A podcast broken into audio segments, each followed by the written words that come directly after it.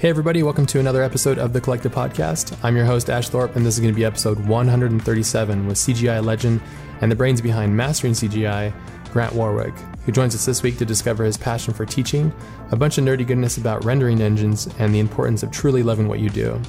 This episode is brought to you by Learn Squared, an art education platform founded and powered by industry leading artists. Learn cutting edge art techniques and discover firsthand how other artists from around the world learn. Head over to learnsquared.com and apply the promo code COLLECTIVE during checkout for a 10% discount off your order. Here we go, everybody. Episode 137 with Grant Warwick. Let's roll.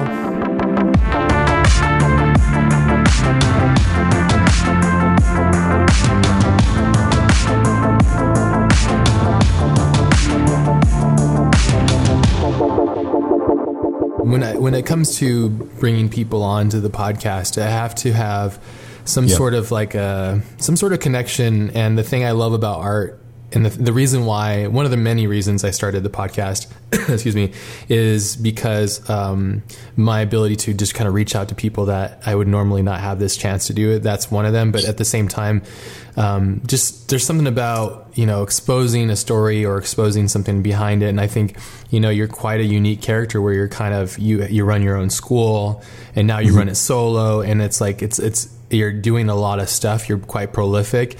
You're sharing a lot of knowledge, um, and it's not like it's it's quite funny actually. The other day, Miche and I were on a I think we were doing like a Twitch live stream, and people yeah. kept asking us like, "What's CGI thing we should do?" And like, just take Grant's class.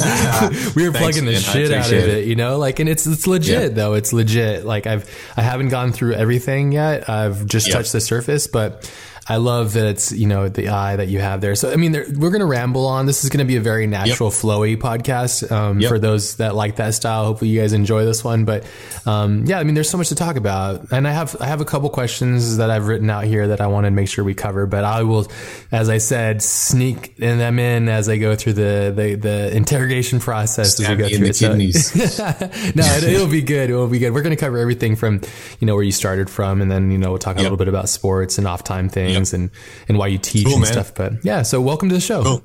Thanks very much, man. It's great to be on. Yeah, it's, it's great to finally like decide that I wanted to do stuff like this again.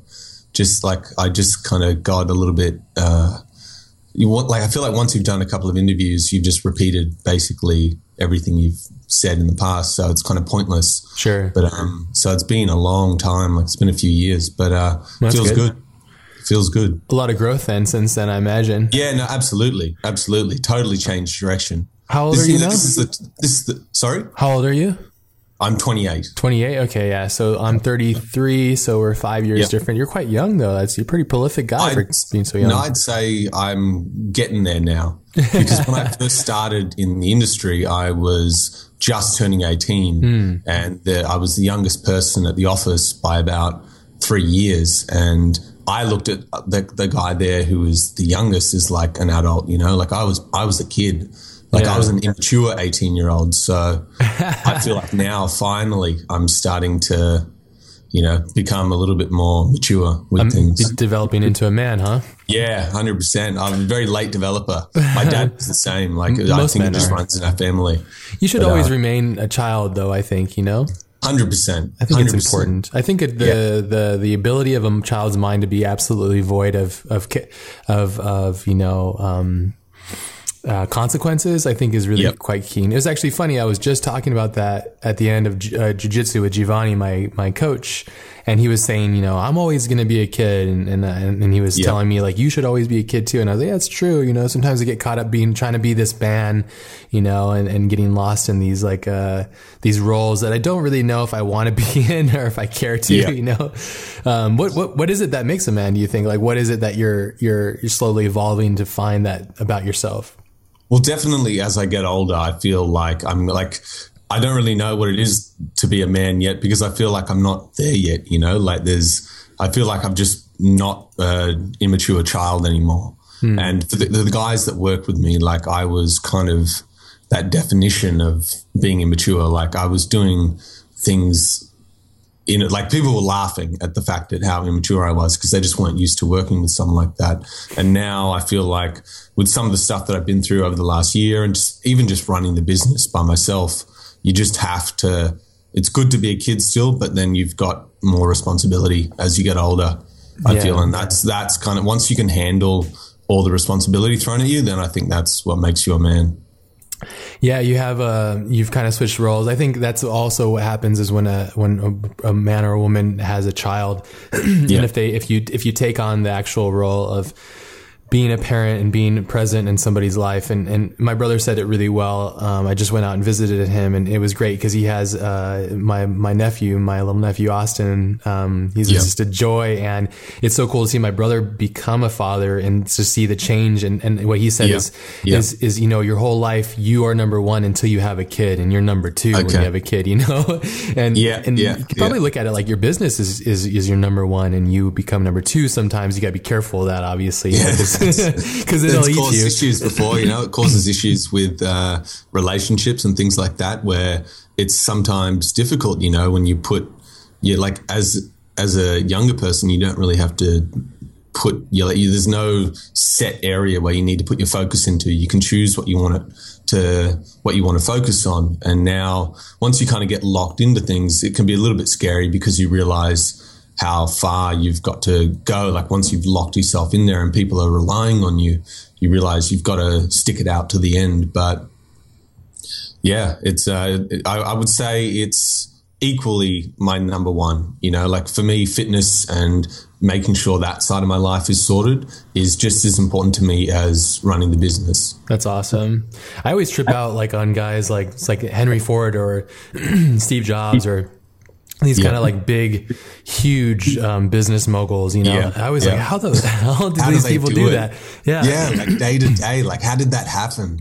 Must Yeah, be just great that's- teams, right? Don't you think that's what it is? It must be just really epic teams, like like a Elon, Elon Musk. You know, like Yeah, there's no way he could do all that himself. You know, he just employs the right people. Wouldn't you think? Yeah. I think those people are probably more intelligent than I'll ever be able to appreciate. Yeah. But on top of that, they don't, they're just not afraid to take risks. Yeah, yeah, And they probably just take risks all the time. But the difference is it might have just been a little bit of luck or whatever. But um, early on, you know, they had the funding to be able to take risks.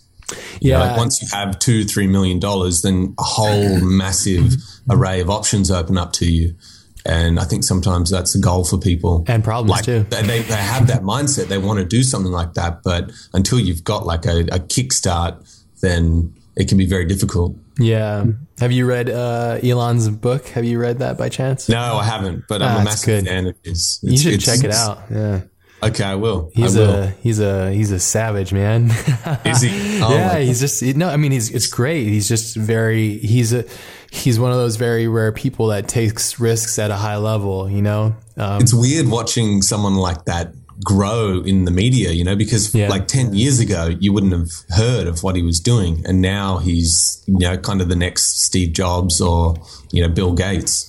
He's kind of Henry Ford too, you know. he's Yeah. like he's doing changing so many industries all at once. I talk Yeah, about him a lot on the podcast, but for me, and I think you'll relate to this too. It's sounding like Yeah. because you're into fitness and you're into kind of like perfection and Yeah. being better and watching your lessons. I'm understanding like.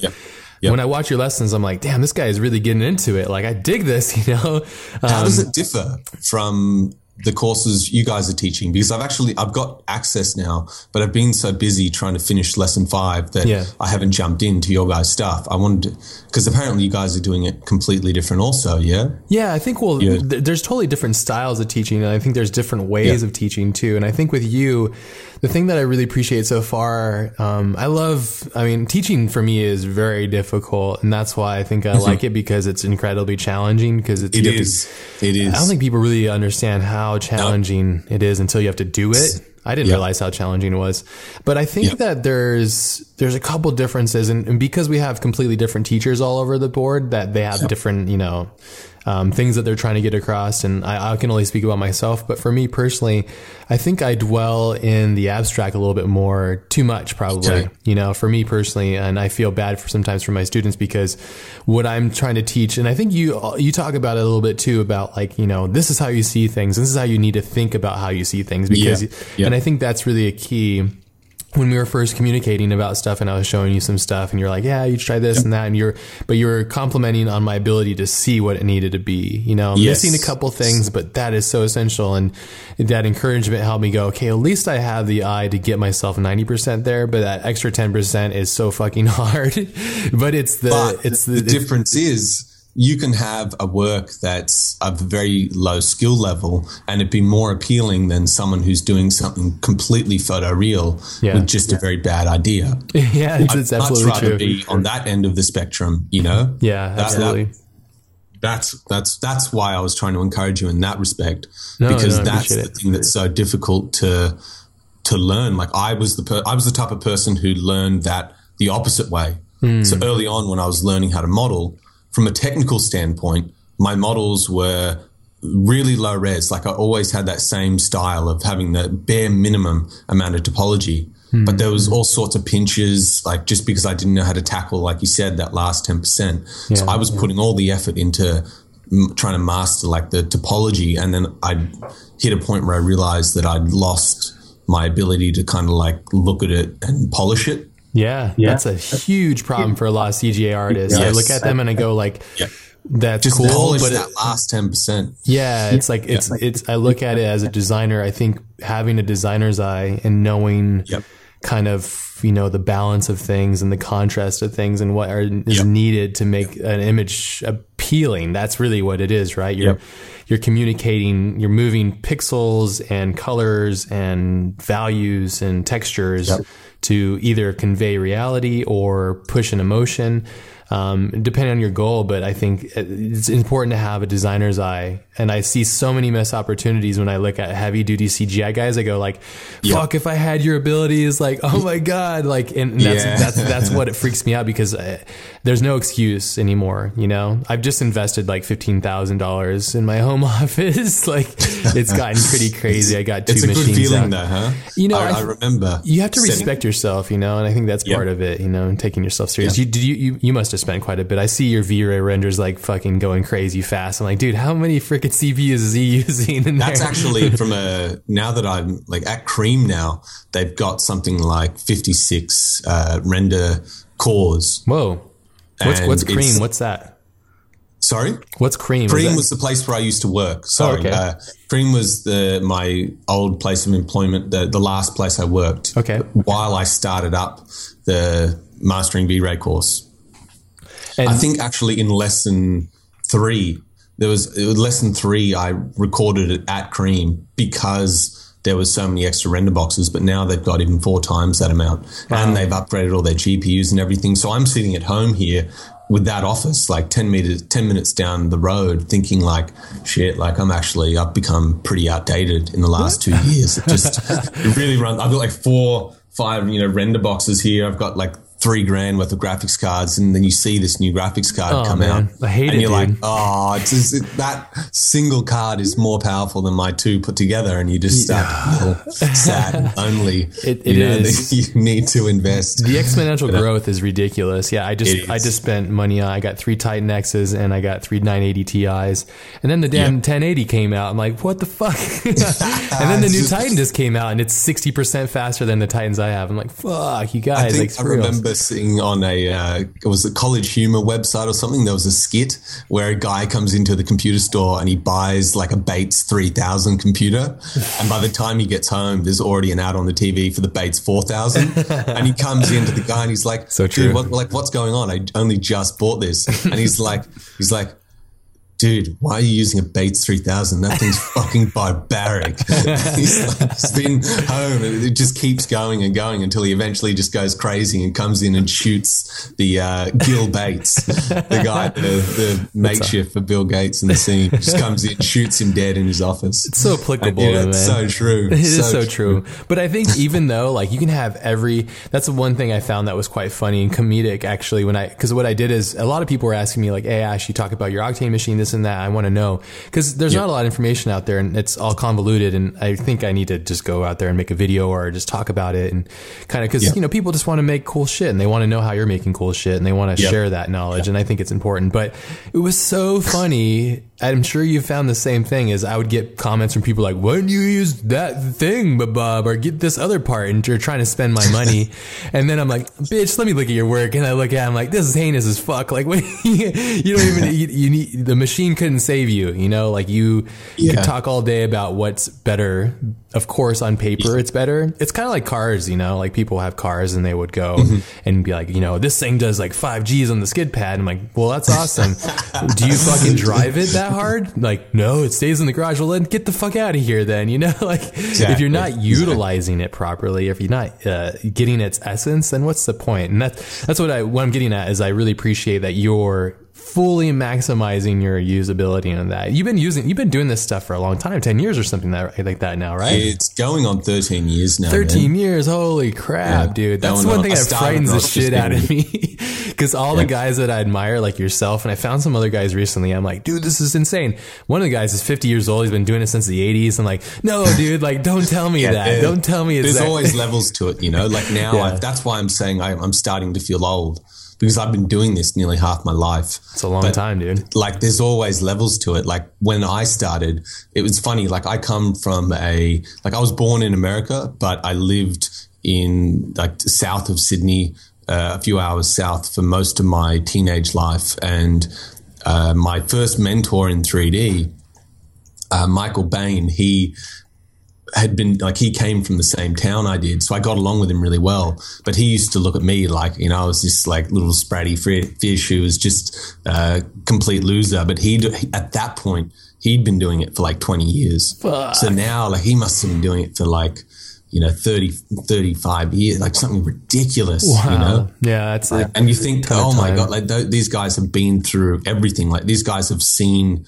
3D programs come from nothing to like modern, like modern day Macs. yeah. Like when it was like a little crappy UI that took two minutes to update. 13 So- years though, fuck man. Because yeah, you must. You know, it's funny you were laughing at me because I was like, "Hey, you heard of 3D, 3D Coat?" And you're all, "Yeah, bitch." Like, I didn't say yeah. bitch. you didn't. I'm just messing with you. No, you just. But you were like, "Yeah, of course." Like you were part of like helping with it, or like they You were. know, there was some funny or stories. This this is going back a long time. These things probably get lost in the 3D world, but when 3D Coat first was released in the alpha stage, I think they had a disclaimer on their website because the the creators were heavily Christian.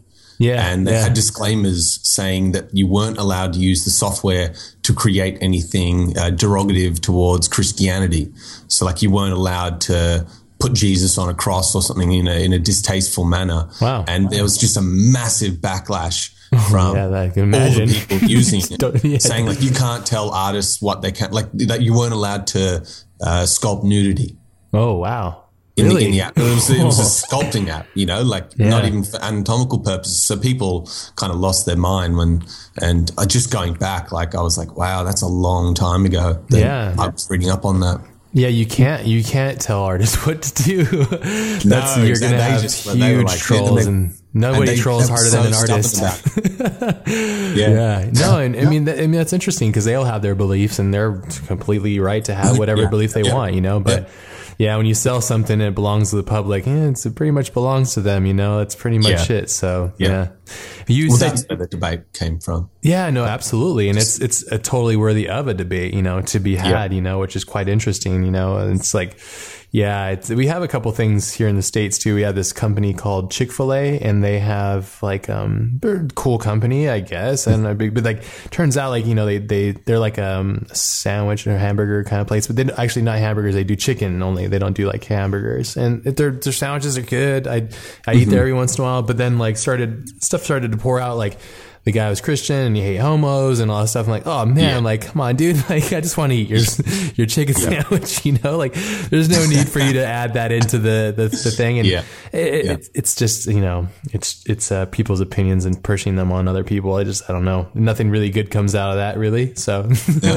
unless it's like you know uh, non harmful and people can take with it what they want. And I guess that's more or less like as you you know as you're discovering as a teacher, a communicator, facilitating people's abilities and stuff.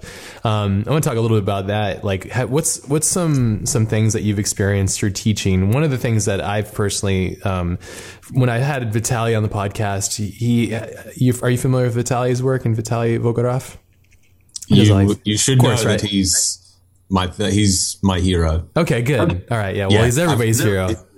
Yes. I love Vitaly. He's like one of my favorite human beings. He's an amazing guy. I love him. He's he's so happy, so positive. I, like, I imagine him walking around looking like that uh, mech from you know, you know imagine he does like too. Starcraft Marine. You know, he sits down at his computer. He weighs like 220 kilos of pure muscle, working with a cigar. He's blasting out these models all day, every day. He's just like, next level. We need you to create RoboCop. It's like okay, sits down and just blasts it out in 12 hours. Uh, he's a freak. He is. A, I love him, and he's he's so next level. And when I had him on the podcast, kind of changed my life.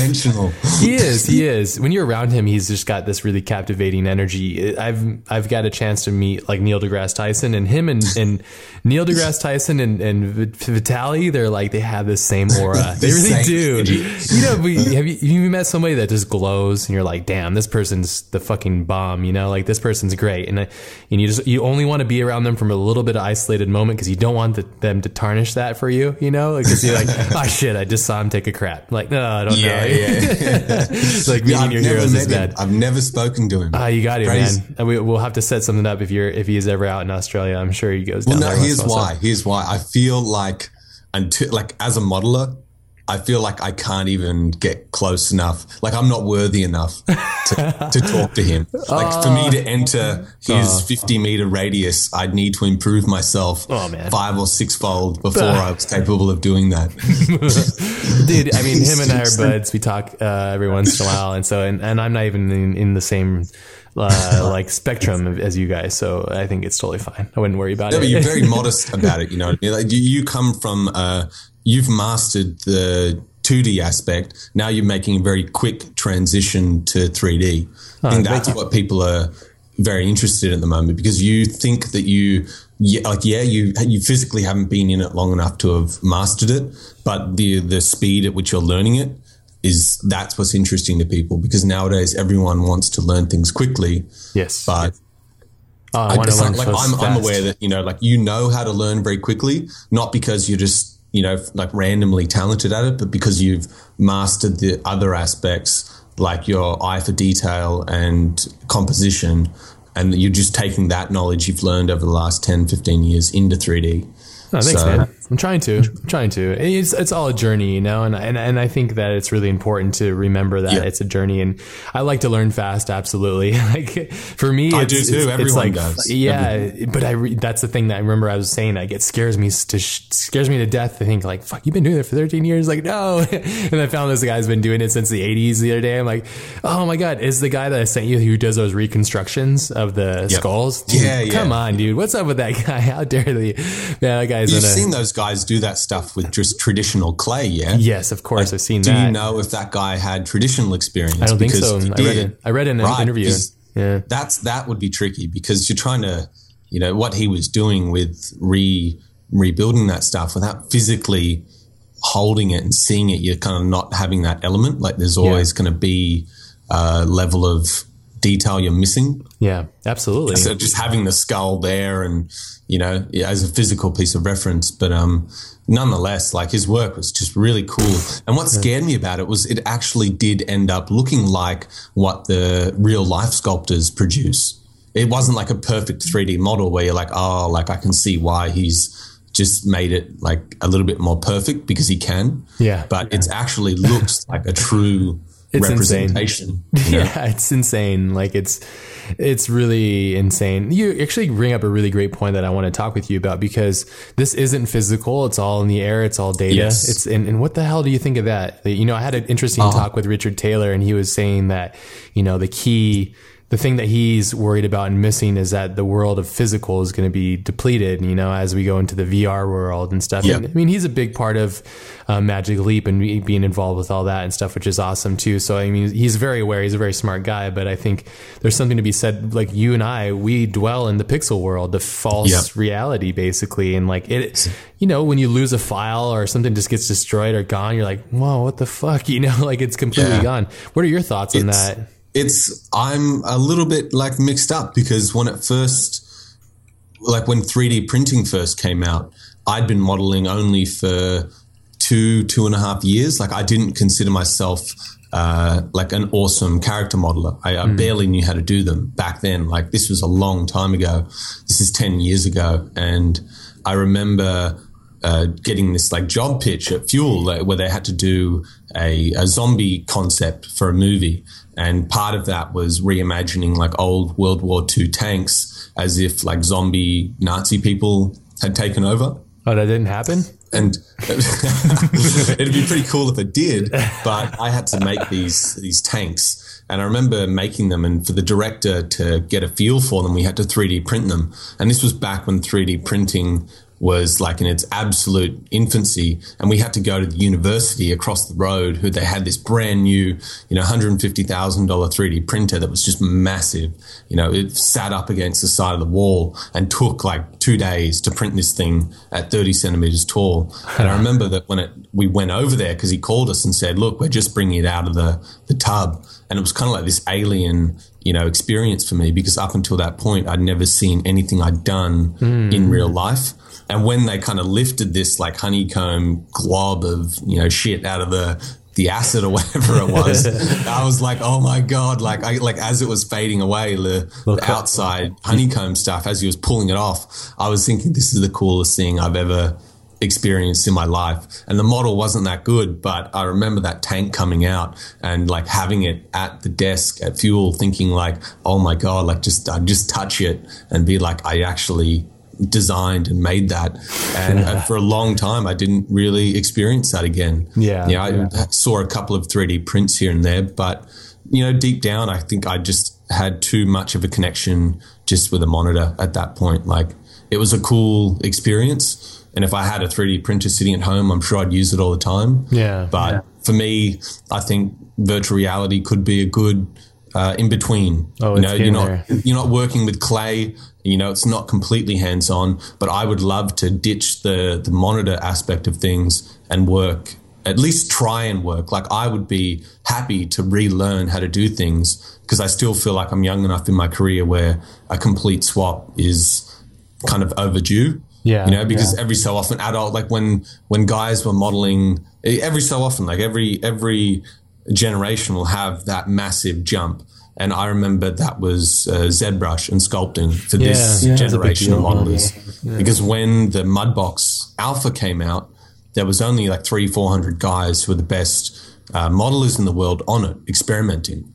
No one had done any digital sculpting up until that point. Yeah. And on the Mudbox beta, there was guys coming through doing like really cool stuff. And you just straight away there was guys in the office who just thought it was complete uh, shit. They, they, they weren't going to swap because they were so used to doing any and all organic work in Maya or you know with old school methods.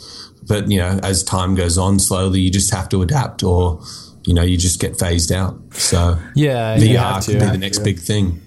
Yeah, VR yeah, is definitely, yeah, and sculpting in VR, I think, is going to be a, quite a unique thing. Yeah. Have you been keeping this, this, is actually like probably five, six times bigger than well, you know what I was just saying because it affects everything. Yes, it does. You know, it affects every app. Like I, part of the kind of what I don't like is the maybe feeling a little bit claustrophobic, like how if if I have to use VR to work, how long can you work before you really uh, feel like you're getting a bit like swallowed by it. Yeah. Whereas yeah. when you're staring at a screen, you know, you're there, you can move around, you can get up, you can go outside. And I guess you could do the same. But I remember seeing an article about VR from one of the, um, those jet test pilots where they actually do, do that type of testing on with VR helmets for jet fighter pilots. Mm-hmm. And he was saying that it's actually nowhere near as safe as it's being proposed, like long term usage. Yeah, you know, yeah. yeah, sure, it's cool to go into a into a store and see a demo for 10, 20 minutes and you know freak out. But what if you've been using it for six months? Like, are you going to start to get motion sickness, or is it going to affect your brain? Have you tried it? Have you tried? I have tried the old Oculus mm-hmm. and fell in love with it, but not the uh, not the new one. I've or even like the um, there's uh, quite a few other things. There's like the Sony one has has a pretty crazy one too. It's usually the, res- the resolution that it either works or yes. doesn't, you know. And yeah, that's that a big problem. Issue. Did you get motion sick? No, I didn't. I, I mm. really loved it. There was a game I played on the first um, developer kit they released, and it was like this uh, wingsuit flying game, mm-hmm. and just that feeling of like looking around while you're falling, yeah. like yeah. it gave you just a massive, massive rush. But the resolution was so low; it was like 720p across two screens. it was a joke. So yeah, I kind of that was kind of disheartening. I got over it very quickly because yes. of that, and I thought oh, I'll just give it another three, four years before I. Uh, when when they fixed those issues, yeah. then it'll be worth it. But it's not going to be worth it jumping in half-assed when you can't utilize it properly. Yeah, it's it's kind of like when Game Boy came out, and now we have iPhones. You know. Yes. Um, yeah. and and it's like you know it's like Game Boy. There's a certain thing that happens, I think, when we connect with technology, you know, and you're absolutely right. Complete immersion is great, but it my yeah. one big worry is like when I look around at everybody and everybody's playing Pokemon Go and they're they're just phone faces everywhere and just walking around like drones. I'm like, ooh, this is scary. And then you know, and then the VR thing, it's just going to be so dark and so deep, and it's going to go heavy, you know, and it's just you know, people are going to be bad parents, and immersion's going to be so. It's just change, you know, change is fucking inevitable. Like it's going to yeah. happen no matter what, It'll whether I want it or not, you know, and yeah. like, and I think change is also good. You know, it's going to weed out the idiots and just going to be a part yep. of the, the, the natural occurrence of life, but here on Earth. But I, I um, for me personally, I, I, think VR is really interesting. I, I, do personally, I get a little bit sick. I get a little drunk actually from after yep. that. I get kind of displaced a little bit and it throws me off and it kind of tires me out a little bit too fast.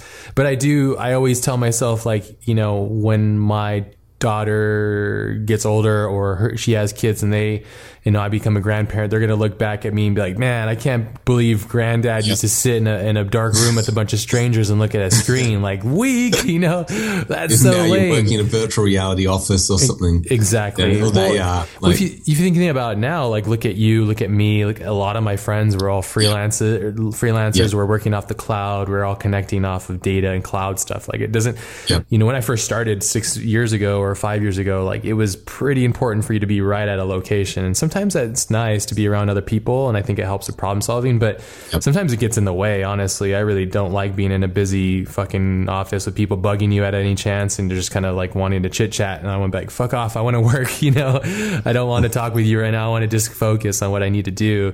Um, but I think it's quite an, an interesting, you know, what technology is doing for creativity and also everything all in the same. But at the, at the end of the day, I think it's just people expressing their ideas, whether they're trying to learn something new or, you know, achieve reality like yourself or compose something in CG that shouldn't necessarily look CG, you know, stuff like that, yeah. or tell a story or express themselves or whatever. But it's it's all quite interesting. My my friend uh, Kirill was telling me how he he's like totally in love with his VR setup and he like how he likes to mo- model and sculpt in it. And I thought that would be actually be really cool to using the Google Brush thing. I think that's what he was using, yeah. But like, yep. it'd be really cool if you could go in there and use something like a um, parametric kind of modeling like a Fusion 360 CAD based software yeah, or something. That'd be cool. That'd be that'd really cool. cool. You can just hold it, move it around, change the chamfer, and look at it close and adjust it. And you know, th- that's what I'm talking about. That. That'd be great. I've just I've tried to be as patient as I can because I was heavily affected waiting. Yeah. And then I realized like this isn't going to be no. like I was expecting it was to develop so quickly. They'd have a 4K version out in like six months. No, no. And no. like, and I was like, and then Everybody I, that did. was my very initial reaction. Then I realized uh, like once I got over it and I saw a few more articles on it and researched it a bit more, I was like, you know, this it probably will be about five years before this is used on a kind of you know a Commercial. standard Yeah. yeah a standard commercial application. Like until then, yeah, Sorry. all right. That's my jam. Oh yeah, it's my favorite song. That's my phone alarm.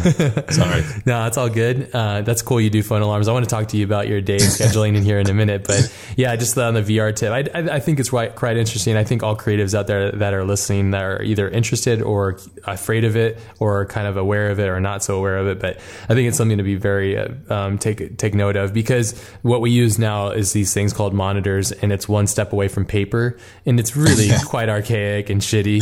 Um, it's it is. Come on, you know, like yeah, it would- be really great to just lay in my bed and be comfortable and go and do my day's work and be creative and fucking problem solve and make some interesting stuff. And then, you know, get out of my bed, go hit my rowing machine, run around, like walk my dog, go back in bed, do some more work, do some jujitsu.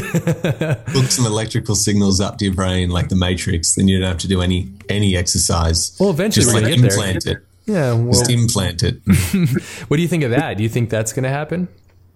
The Matrix. not the Matrix necessarily, but I mean, you know, the, Ma- the Matrix I think is so interesting because it touches on so many of the ideas that are right on the tip of everybody's fucking mind that they're like. It's my favorite movie. So- It is. It's, it is a great. You know, it's so cool. I uh, I, I was just at Comic Con this weekend, and I got every every time I go there, I always say hi to my buddy Geof Darrow, and oh, I say my buddy. I meet him and I talk to him at Comic Con. I'm not his buddy. Okay, I'm just trying to to go a little far, but he's such a sweetheart. And uh, do you know who that is? No, I don't. You'll He's have a- to explain it. He's a comic book artist. He's a really incredible illustrator, and he, uh, the Wachowski sisters now, which once were brothers, they had Yep. hired um, Geof to do the designs of the ships and all that stuff, and on the world and everything. It's because he draws the way he draws is very detailed and like he, it's kind of like Kim Jung Gi, where he starts right here and just goes crazy and his imagination goes wild. And it's really great. You should check him out. But his work is really great. And so talking about Matrix, um, he's just an OG badass that helped create what the what we now see as what the Matrix world is. It's like he the Amazing. Nebuchadnezzar and the just uh, everything, you know. And then George George Hull was a part. And him and George worked closely, and and they uh, George interpreted, you know, a lot of that stuff, and then also brought his own piece. I, I can't speak completely because I wasn't there, but that's from what I gathered from it, which is really cool. And Geof's been around for ages, and he's just a, he's a badass, and he's like you know done a lot of stuff for Frank Miller, and does his own stuff called uh, Shaolin Cowboy, which is a lot of fun too. And you should check out his stuff though; it's really great. But back to Yeah, the Matrix, so the the subject matter and the ideas of it. Um, it's, 16 years. it's that's how old it is now. Yeah, 16 years. 99. You're so you were five years younger than me when you saw it. Did you see it in theater? I did see it in the theaters. Oh, so it must have really blown up your little, I had to little get, I baby had to mind. get snuck in because it was uh, and uh, yeah, you were young. Yeah, in, in Australian cinemas, but there was like there wasn't security. sure. You know, it it wasn't like a Mission Impossible operation. It was just, and then I remember my brother. We weren't allowed to see when the second one came out. The the only cinema that was showing it on a like a proper screen because, like I said, I came from Nowra, and the the midnight showings could only hold like. 150 people in this tiny cinema, so you had to mm-hmm. drive out to go to I love that. a, a proper cinema. And I remember the drive was like an hour and 15 long, and we were begging our parents to, to go see it. And my older brother, you know, he was the one who showed me the first one. He was, he was there at the time. And I remember us going to sleep, like just so, like maybe even nearly crying. I don't know. But they, they said weren't allowed to go see it on opening night. And I remember getting woken up at like 1.15 in the morning and my brother saying like come on dude like we're, we're gonna go see it. And he snuck us out and like started driving us. We were so tired we didn't even know what was going on. And we were like where are we going man? He's like we're going to see it. And i remember freaking out. So i actually i actually like that was like a better experience than christmas or any birthday. Wow. that, that trip to go see The Matrix 2. And I was young enough where I saw it and I was like, this is the best movie ever. Like, this is better than the first one. So I've got a real strong connection with all of the movies. I liked all of them, love the soundtrack on all of them. I love the, the theme behind all of them. Mm-hmm. But uh, that movie, I love the fact, like, that was part of why I wanted to do boxing, mm-hmm. you know, or any kind of martial arts. Like, that movie was like, you can be a nerd and a kick-ass martial arts person at the same time. Yep. Yep. So that's kind of where I got a lot of that motivation from. That's awesome. No, I love it. You know, I think we all have kind of pivotal moments in our life, and I think it's cool. I think Matrix is one of those things that really opened up, oh. just like Star Wars did for a lot of people. I yes. think, I think it it did the same thing for it did yeah. for uh, my generation and your generation too and stories like that from you. I remember going to see my aunt my aunt took me to see the first matrix and this is my same aunt that introduced me to ghost in the shell. She introduced me to akira. So everybody that likes the ghost in the shell tribute that we did you know you have her to thank because she is the one that introduced me to that stuff and also um, akira and everything which is a huge influence for me personally yep. um, which are just grand things, but I think it's really important to have those those things, those those those those things in your life that just hit you like a sack of bricks and you're like this is what I have to dedicate my life to. I yeah. have to be a part of this somehow, you know? And I think Matrix was one of those really just pivotal moments for me. I was like, wait, what the hell just happened? And then, you know, rethinking about it and watching it and going through it again, you know, and really, really thinking about it. Do you think that, um, has anything really held up for you uh, and, and since then? Has, has, anything hit you as strong as that? Like maybe like jurassic park or something? Jurassic park is, is uh, so i kind of like movies didn't movies stopped hitting me after the matrix and lord of the rings. Those two were the biggest for me. Like i watched the the new hobbit movies really kind of deep down thinking that they might have been able to strike fire twice. Yeah. And really really got like i, I really maybe overhyped it in my mind. Sure. But I remember seeing it and thinking like, even if they like going in pretty uh, open minded, thinking, okay, like it's it's probably not going to be as good as the first one. But even if they just show some respect towards what they did in the first one yeah. and try yeah. and go down that path, I'd appreciate it. And maybe just you know, kind of sucks because I can imagine a 12 year old kid watching those Hobbit movies and that possibly being what Lord of the Rings was to me just because of the age yeah. factor and just knowing things. But I remember leaving the cinema thinking like, God damn it. Like, yeah. why did, like, why did they have to like make it like there was a couple of moments in the first Lord of the Rings movie that were really humorous and you kind of got away with that tongue in cheek. Like, you know, why did they bother throwing that in there? Yeah. But they made it work. Like when Legolas takes down the Oliphaunt thing. Mm-hmm. And I remember in the new movie, it was like every five minutes there was another scene like that. And it hit a point where I was just like, fuck, like, yeah, just yeah. stop doing like, just make it a little bit more serious than this, even though it was a kid's novel it just didn't. It was very serious, though. It was very serious. Yeah. The novel itself. I mean, The Hobbit. I always thought when I watched The Lord of the Rings, I really enjoyed it, um, and I thought it was a great adaptation. Um, but I always wondered why not start with The Hobbit because the, for me, The Hobbit was always the intro for me to yeah. Tolkien's yeah. world and universe, and and the Hobbit story itself was just so pure and, and so simple structure wise, but so complex with its multiple details and how he kind of like weaves you through the detail and you just start to believe the characters and he really starts to pull hmm. you in. And, and I think that's the beauty of it. And I think Peter, you know, it's a, uh, the thing with the Hobbit too is uh, it, it's such a tough task, you know, to, live up to what they had done in the past. And there's so much work behind it. I, I recently am slowly going through the five hours or 10 hours or something of the behind the scenes. And not, to, I'm not trying to be a jerk, but I think the behind the scenes is better than the film because I think the behind the scenes and watching them go through the struggles of actually making it is better than the final outcome. And and and, it, and I don't want to take anything for, away from anybody because I think people really cared and they put a lot of hard work into it. Yes. I just think that, like you said, there's a lot of moments like that, and good thing Andrew's not here because Andrew uh, he's like the he is like the mega Hobbit nerd, but he's never read the books too. So I, d- I discount everything what? he says. So I'm like, you have nothing. Yeah, he's part of a new generation that doesn't read the book, but he right. watches a movie and then he associates with the movie more than the book, which is like asinine to me. But whatever, we won't get into that. But I, I, I don't want to discredit. I want to be very clear about that because I know there's a lot of incredibly talented, hardworking men and women that dedicated countless hours to making everything that they could to make this awesome. It's just, you know, it is what it is. And that just goes to show like making movies is like catching lightning in a bottle, man. It's like you have to yes. have all yep. the stars aligned. Yep. And yep. even then it doesn't work, you know? So, yeah. Don't get me wrong though. The artwork was just incredible. Like I was just as inspired from a creative point of view from the, the Hobbit as I was from the originals. Like the originals, I, I, worked with people who were compositors on that, and they would tell me stories of what it was like working on it. And you're like looking up to the movie, going like, "Oh my god!" Like the people who work, like the art team, incredible. The, the reason why it didn't click for me, oh my god. Yeah, it's my beat. Yeah. We got. We'll talk about. I'm going to write the note Sorry. here. So no, it's okay. yeah, the the the artwork for me was really inspirational. I went and like I've got a statue of the Balrog from Lord of the Rings and mm. Smaug because they just nailed it. You know, the, yeah. I think the reason why I walked out of the cinema not feeling the same was because Peter Jackson got a bit greedy.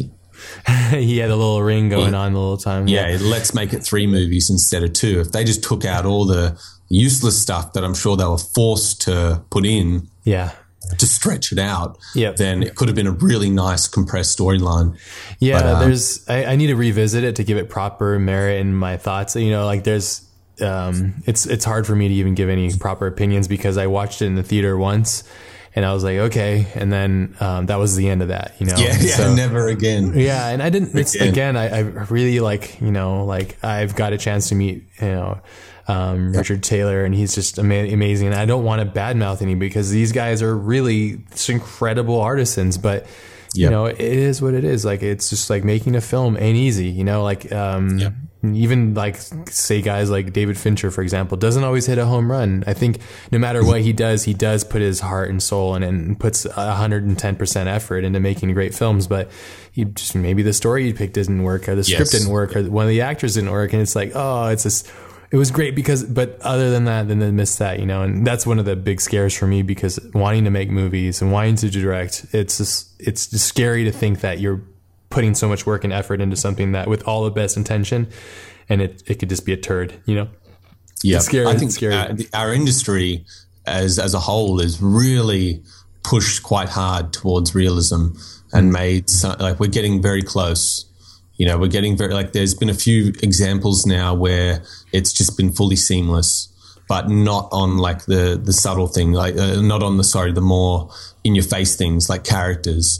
But yeah. you know, it's pretty cool because once upon a time it was very difficult to make anything look you know not bad. Now a lot of the stuff in movies gets totally missed. The the yes. CGI elements. It's really it's tough. The, the, the really obvious stuff that gets noticed and all the other stuff like set extensions and things like that that have really mastered them now. We have, you know, that's one thing I would say that we to bring up Fincher for as an example is he's a, a heavy VisFX using director. Heavy is he's he comes from ILM. He's a very he has an incredible eye he has a lot of CGI in his movies, but you don't even know it yeah, because know it. that's the that is the best CGI is when you don't know it. And I think like let's use um, Jurassic Park as an example. Perfect scenario where we don't know what design dinosaurs really look like. We have an idea from the plastic toys we played with as a kid, but the first time we see it actually breathing and stepping and moving, it makes total sense. But I guarantee you, if it, there there was Neanderthals walking around, we'd be like, "Oh, that's bullshit, fake," you know, yes. you know, because we yeah. know what humans look like. We know um, the simplest subtleties of what makes a human. I'm I'm finding that right now as I'm trying to discover how to make you know the simple task of skin shaders. You know, you ever get into that? You ever do? That's like Man, I want to punch things, man. Skin is very, very difficult because yeah. you need to, it's not one of those things that comes down to artistic decisions. Mm-hmm. Like, okay, I want the cheeks to be more red. Like, in order for that cheek to be more red, you've got to understand how on that area of the body, the way skin refracts through its multiple layers and diffuses and how much light is getting bounced back in certain areas because of aging. And you realize oh this is this is way more technical than it is artistic. Yes. like i'd love to be able to just paint like a 2d version of the face and that's it. But when you've got a 3d shader that you have to construct it's like different areas of the body like from one centimeter to, to the next have completely different properties. Yes. And in order to capture that, the guys who are doing the most realistic stuff, they're basically scientists.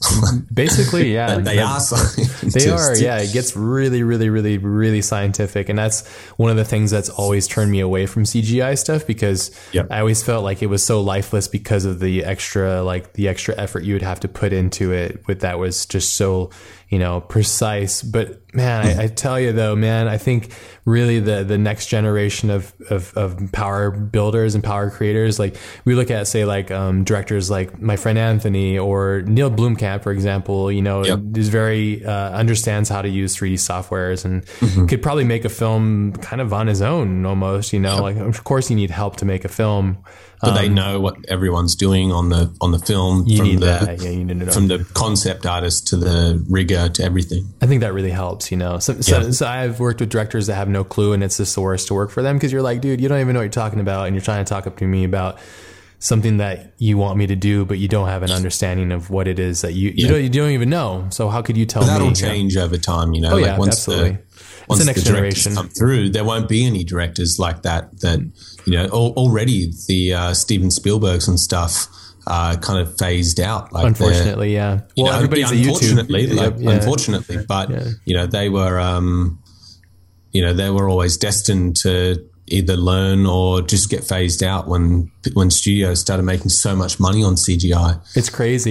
You know, CGI sells more tickets than any actor. You know, it's crazy. Yeah, I've always said, you know what, on some movies like uh, Finding Nemo or something like, why aren't the artists second next to the voice actors, yeah, yeah, like the character artists? Like, well, okay, like they are the movie. Like, yeah. there's the voice and then there's the image on the screen. Like there's nothing else. Yet every single time artists just get pushed to the bottom. And that's kind of one of the reasons why I wanted to get out and make a change. Like I actually, I quit CGI for nearly a year, like seven, seven, eight months hmm. when I left New Zealand because I just got so sick and tired of artists not getting the, the credit they deserve. And Why is that? Do you think? Because I have a big problem with that too. Why do you think that is? I I think it's just when you are in a company or working like I'm talking artists who are working under people. You know, I think if you don't have skill sets in business or management, you are just instantly less equipped to deal with other people manipulating you Yeah, yeah, and you it's just it's not because you aren't a tough person or you're not willing to stand up for yourself. You just don't know how to stand up for yourself. And i experienced that all throughout my early career just getting told what to do and not really knowing any other way of going about it yeah. So- yeah.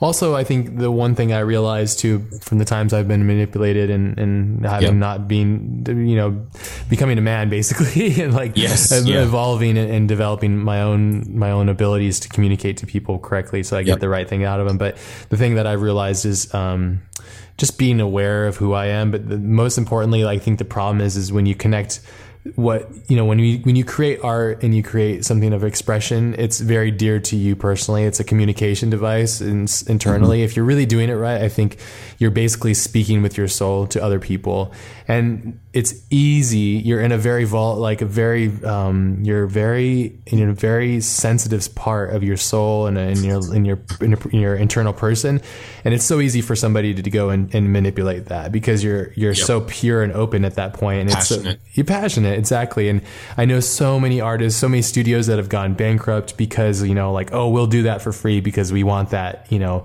We want to work on that a-list project because it's going to help us get the next one when in fact no it's not because you just went bankrupt and you lost everything because you bet Yeah. on the wrong the, the wrong thing and you you've sacrificed yourself too much, you know. And that's another reason why I started the podcast is I was getting really sick and tired of it, and I wasn't just going to change my icon to green on Facebook, you know, like Yeah. everybody else. I'm like, no, I'm taking action. This needs we need to have a, a platform for us to talk about this stuff that's really quite important for us to discuss, you know, which is. Um, you know, respecting yourself and respecting what you do, and I think, 100%. and I think that only makes the, the craft better. You know, you, you have a valid point when you're when you have Finding Nemo. Why not put the character actors there? Because those character actors are are really putting their heart and soul into it. You know, and even Yes. when you watch the behind the scenes and they go through and they talk to the animators, and the animators are they're saying, yeah, this like Woody is this guy, like he is that guy, that is him, and um, you know, I don't know. It is what it is, you know. And if everybody's fighting for the top of the list, and like nobody's at the top, you know, and it's like, yeah, it is what it is, you know. It's like it's unfortunate, but, But yeah, that being said, we're still we are still a community. So Yeah. if we are all fighting for the same thing, we're not trying to we're not trying to tread on each other's toes. We're trying to become more recognized as a whole. Valid so like point. why okay, why is the the runner on the set who's you know been there for three weeks, who's getting people's coffee, trying to get his foot in the door of acting or something, higher up on a list than a character artist from Pixar who's been doing it for 15 years. And like you said, he knows that character. Yeah. Yeah. Oh, it's so funny, man. It was a big eye opening experience for me when I was working on Total Recall, for example. And every every five minutes or so, every five to ten minutes in that film, my work appears. And it was so funny sitting there. Like, they told me straight out they're not going to put me in the credits. I was like, oh, whatever. and it was so funny. I was sitting there with my wife. We watched the movie, and um, and she was just calling she was calling out every person that she's like what the hell you know because she was she was baffled because she she saw me struggle she saw me late nights hard work putting in crazy hours just to get that job done. And it's like hey i was like i'm working on a movie. I am thankful mm-hmm. that i have this job.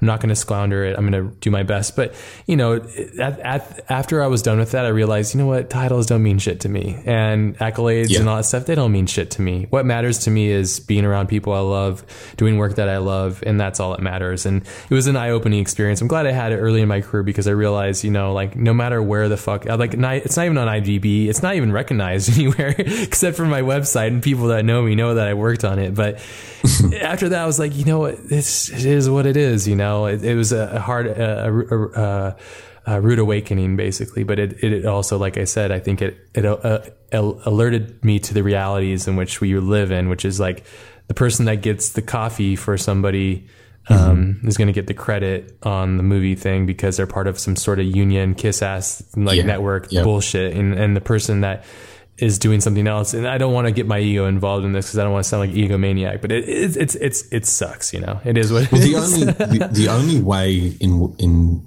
in that respect that anything is going to change isn't going to be with someone else like forming a union to stick up for you. Yeah. It's going to be with the artists themselves Yes. sticking up for themselves.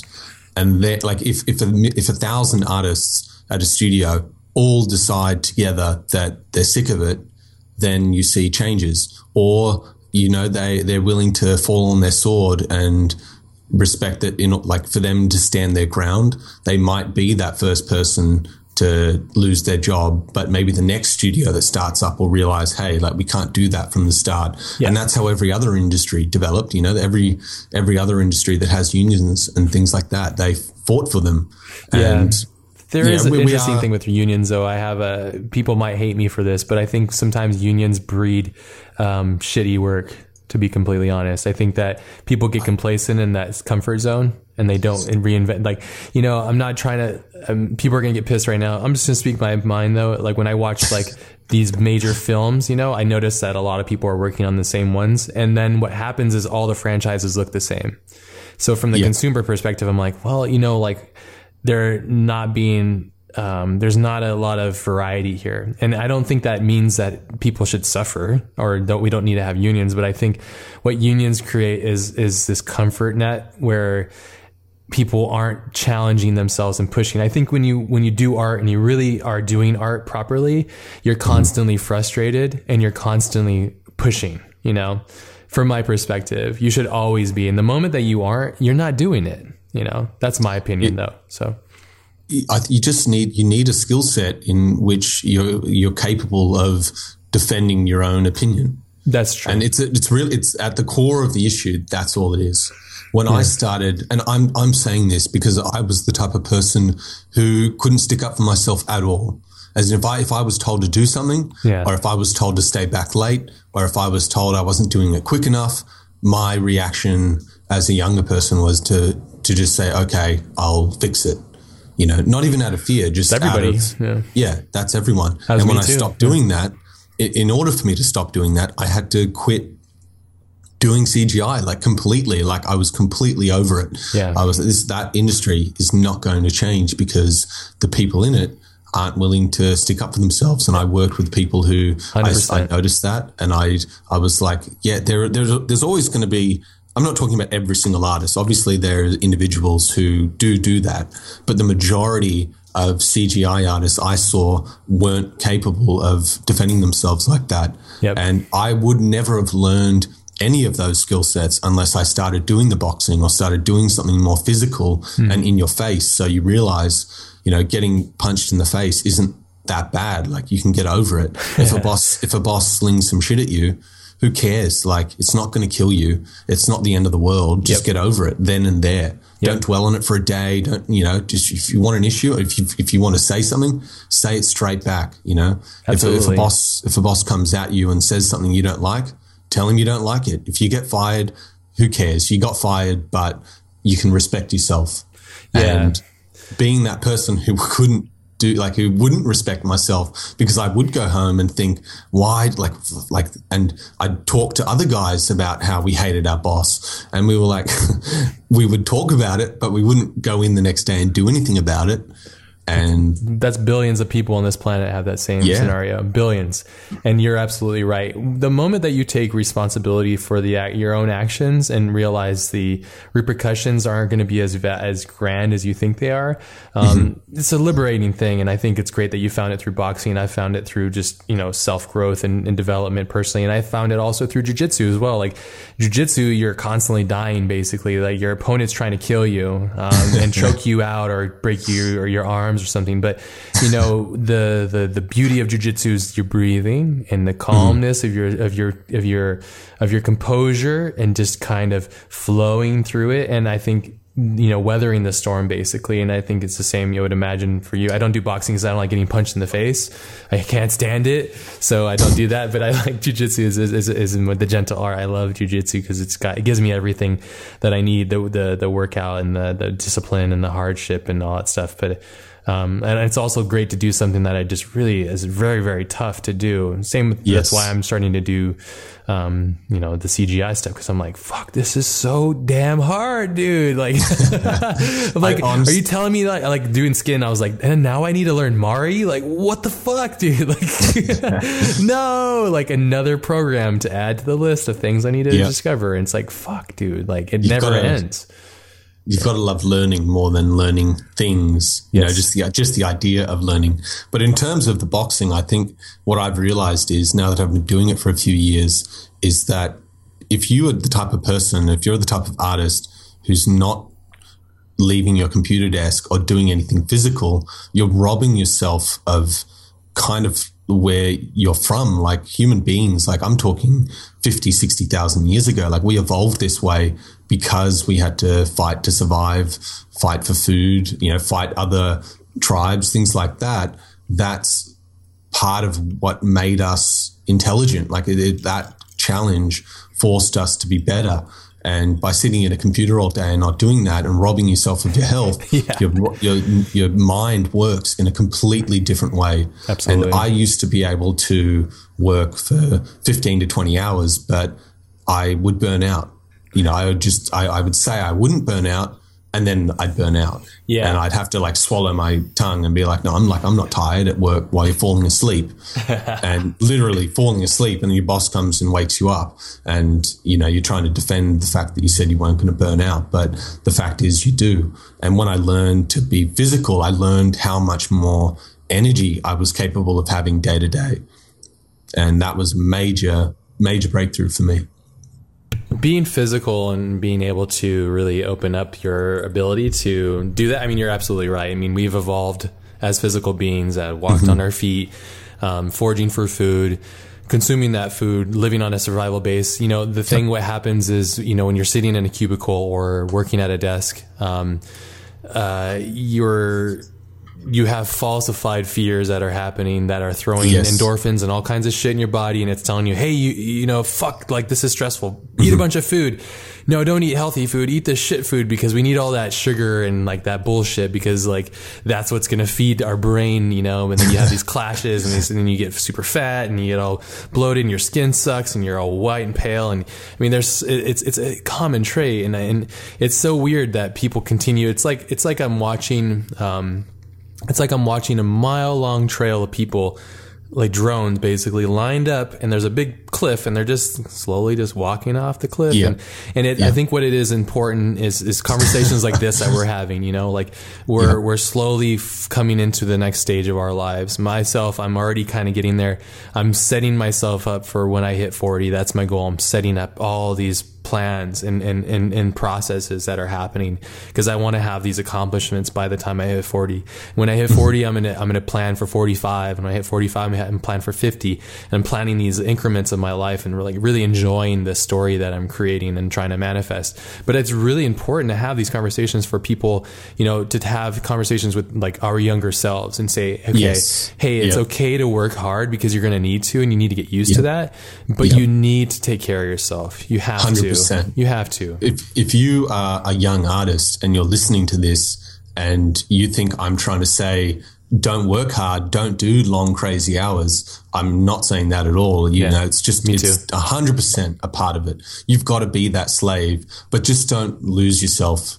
You know, yeah. realize realize what's actually happening rather than telling yourself just do what the boss says. Tell yourself that you have to do it for this reason you know, have some rationale behind accepting other people directing you. Don't just blindly do it. But, you know, if, if you, I've found that my relationships with bosses have always been the best, even when I've been negative, but at least I've been honest. Yeah. Because there's not that air, you know, there's not that thickness to the air anymore. Well, and as I, they respect yes, you. They, if, they're, if they're a real good well, boss, they respect, respect you more. That. Yes, they respect you more. Definitely. I've still had bosses who showed so little respect. You know, you want to punch them in the face. Sure, but and those people need to go like you yes. know jump off a cliff too or something. And they, they need to chill out and go do jujitsu or get punched in the face or something and, and yeah. recheck their well, ego. You know, no. so and they eventually will. And I feel sorry for those people the most sometimes because um, the the people I feel sorry for the most in this world are the unaware. You know, and that's the saddest because you're just a sheep and you're not aware of what you're doing. And we mm-hmm. all are. I myself, I do stuff that I'm not aware. You know, yep. one thing I wish I could quantify how much energy I use every day or what waste I'm using and, and like really see the data. It might be depressing to some people, but I love seeing the data. Like one of the things I have is I have a list of all the weeks in my life. Basically, if I was able to live to the to the quota of American males in America as of, as of this day, I think it's like seventy six or something. That's about the age when I'm going to feel over. Um, and this is this came from Vitaly too, you know, and like and him and I are into that because we I like the data, I like seeing it, and I like to be the total opposite. Yeah, I, I think total it's. I, I, mean, you you know, the one thing I will say, and I share this when I go like do my talks and I talk to people, and it's like um, being aware of the amount of time you have. So don't fuck off and waste it and be doing stupid shit. But at the same time, you need to have those fuck off wasted piece of shit times. But what I would say is in your one week of time in your life, out of all the weeks, you could possibly become a parent or you could possibly find the love of your life or you could possibly go see the matrix, you know, or one of those things that could just change everything. And it's just one section of a week. That's a very small fragmented time, uh, section of time when you look at the grand scheme.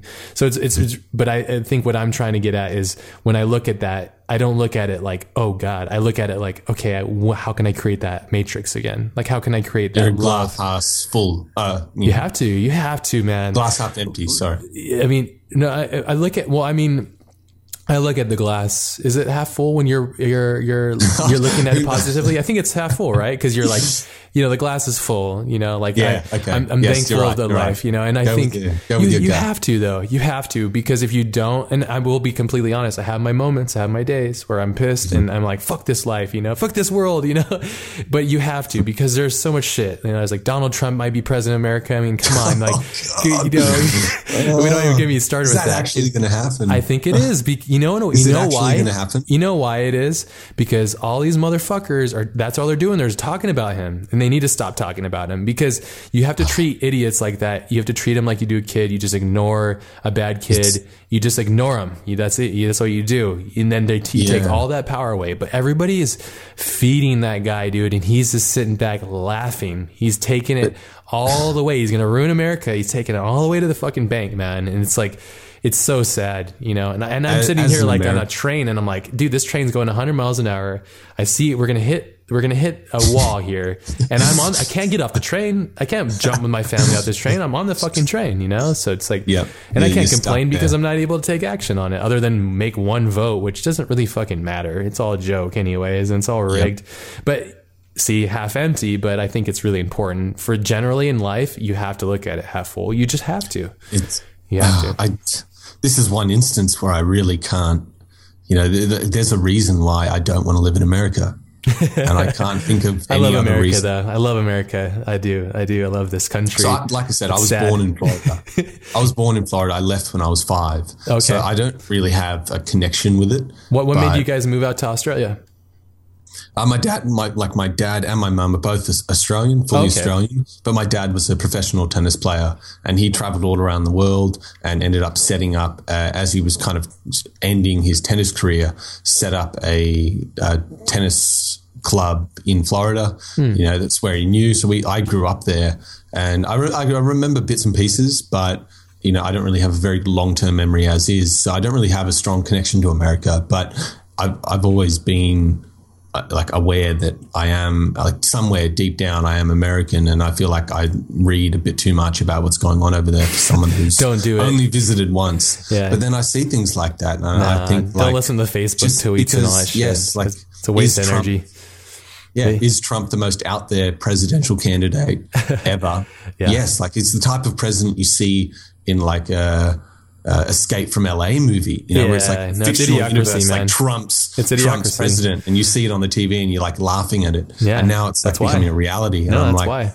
Just because it's different doesn't mean it's better. No, like no, no. you know, like I can. There's a lot of racism here in this country too. You know, like r- slavery wasn't. You know, racism heavily was very close. It's still the remnants are still here. Is you there? know, Is it? Fuck yeah, That's dude! In the middle of this country, it's disgusting, man. Like, it's, Really? well, it's Oh. everywhere. It runs rampant everywhere. Like, it's, Australia's very um very good in that respect. I That's don't cool. see racism cool. anymore. There's nothing against gay people or homophobia. Like it's actually That's there's, advanced. there's obviously like tiny pockets, but nowadays I feel like if you're in high school and you were that guy who was calling uh, a kid a retard or calling someone gay, you're the one who's going to get.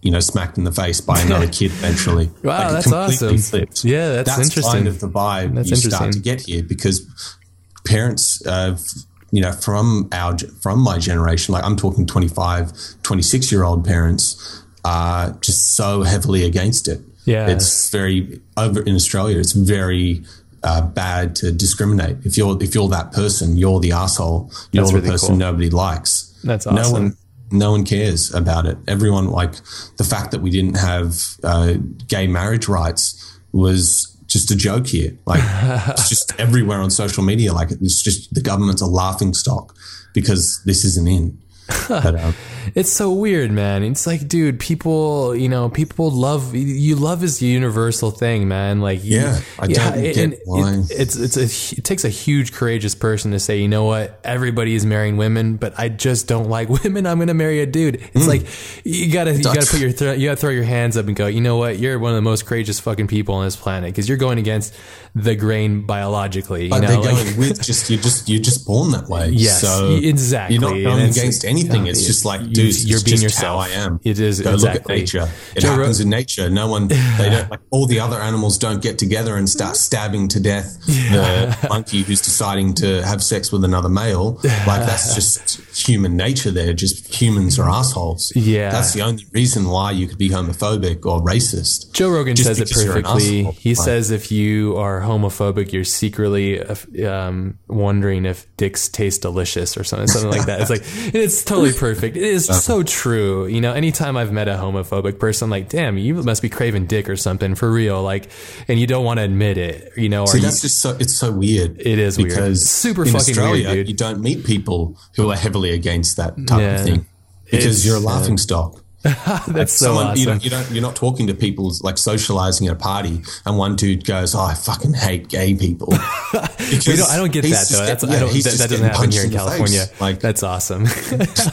that's so cool. You guys do that. We, the, California is very forward thinking. I think, as and I think it's weird when you look at the country. I think places that are close to water. I don't know what it is. You know, it's like this conducive of, you know, there's trade that's happening. There's a lot of countries coming. There's a lot of you. You have to change and adapt and react to other people, and you you you just can't throw your blinders up. You know, and I think a lot of people they just throw their blinders up and they go, "This is how life needs to be."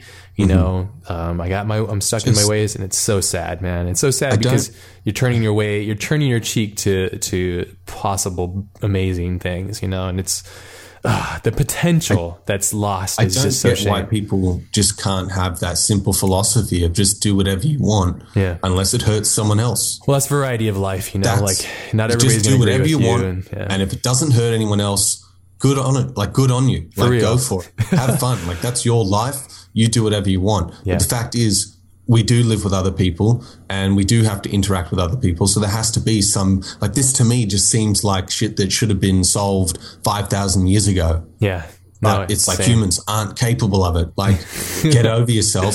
Stop giving a shit about what other people are doing Yes, unless it's hurting you. Yeah. Just stop exactly. caring. Like, or care in a good way. Like, join them, do it like with them. But if it's not your thing, it's not your vibe, just leave them alone. And it's like it's such a simple concept to me. Like, that to me is just the basis of life. Like, people say we don't have an answer for life. Well, we, we kind of do. You just get to do whatever you want. yes. As Just long as you're not hurt anyone anybody. it. Yeah, exactly. I That the is same. the that- meaning of life. For you, it's going to be completely different. Yes. For me, the meaning of life might be boxing and you know going to parties. I'm not. Not. It isn't, but it just could be, and that's that. There doesn't have to be some all powerful being, you know, dictating what we do. It's just we're a blip of energy in a massive time frame. We just get one little In a multiverse. yeah, possibly in a multiverse, possibly in a simulation. We're just a little tiny speck Both. of energy that just leaps in and out of existence. Yeah. And that's that. Just appreciate it while you're here. Absolutely. But like I see things on news feeds and I'm like, oh no, what? don't look at Like, those, dude. why- yeah. Don't Why is there a, a child being bashed in No, Ghana no, for potentially being a witch? No, You know, and you're no. like, what is wrong with people? Like, surely we're intelligent enough. It's 2016. Get over yourself. Like, surely the baseline for in- intelligence should have been able to solve this stuff. Yeah. But it's like people can't do it. Well, People suffering can't- creates suffering, fear creates fear, you know, and it's like an ever evolving thing. It's easy for us to say because we were fucking privileged and we're quite But- lucky and very fortunate to have our lives. But man, it's it's I have no idea what it's like to be a child starving in Ethiopia, in Syria or, or. Syria. What it's like you know? growing up there. Fuck, you know, like I have on no the other end, that's just looking at it a little bit negatively. There's a lot of good stuff happening in the world. hundred percent. There's there. I would There's a lot would, of good stuff happening. I would have to say personally, from my perspective, there's way more good.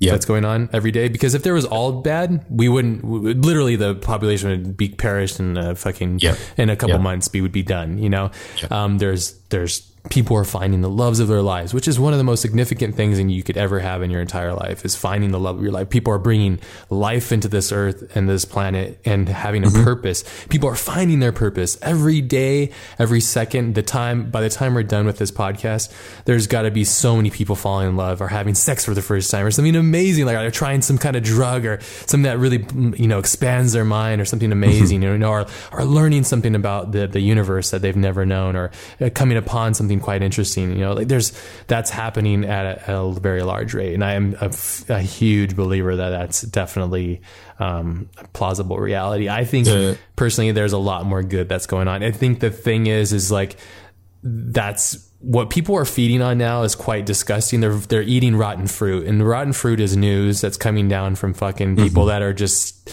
they're peddling shit and they're dumb pills basically. And, yeah. it's just it's just it's just gross. They're just and, and then what's happening is there's a lot of like Facebook, you know, pop, pop, you know, people that are posting like, I believe in this, I believe that. It's like, mm-hmm. shut the fuck up, you know, like this is not the place to show what you care about, about that yeah. kind of stuff. Cause nobody wants to know about that. Like on that platform, I think you should have like a platform, like maybe a podcast is good to have because I think it's more dynamic. Cause when you post something, it's so shit, you know, it's like, look at this and then blah, blah. And it's like, dude, you're not doing anything good. Mm-hmm. You're not. And if you're not doing anything good, then what are you doing? You know? Yeah. I don't know. It's just, I have a lot of opinions. I think there's no right or wrong answer on that stuff too, but it sickens me and makes me quite sad. And then I just kind of go, you know what? I'm going to look at some cool shit. And I go and learn some yeah, CGI stuff. And like, yeah, or find cool, out. positive people and surround yourself with the cool, positive people. I mean, I have this talk with uh, Mache all the time.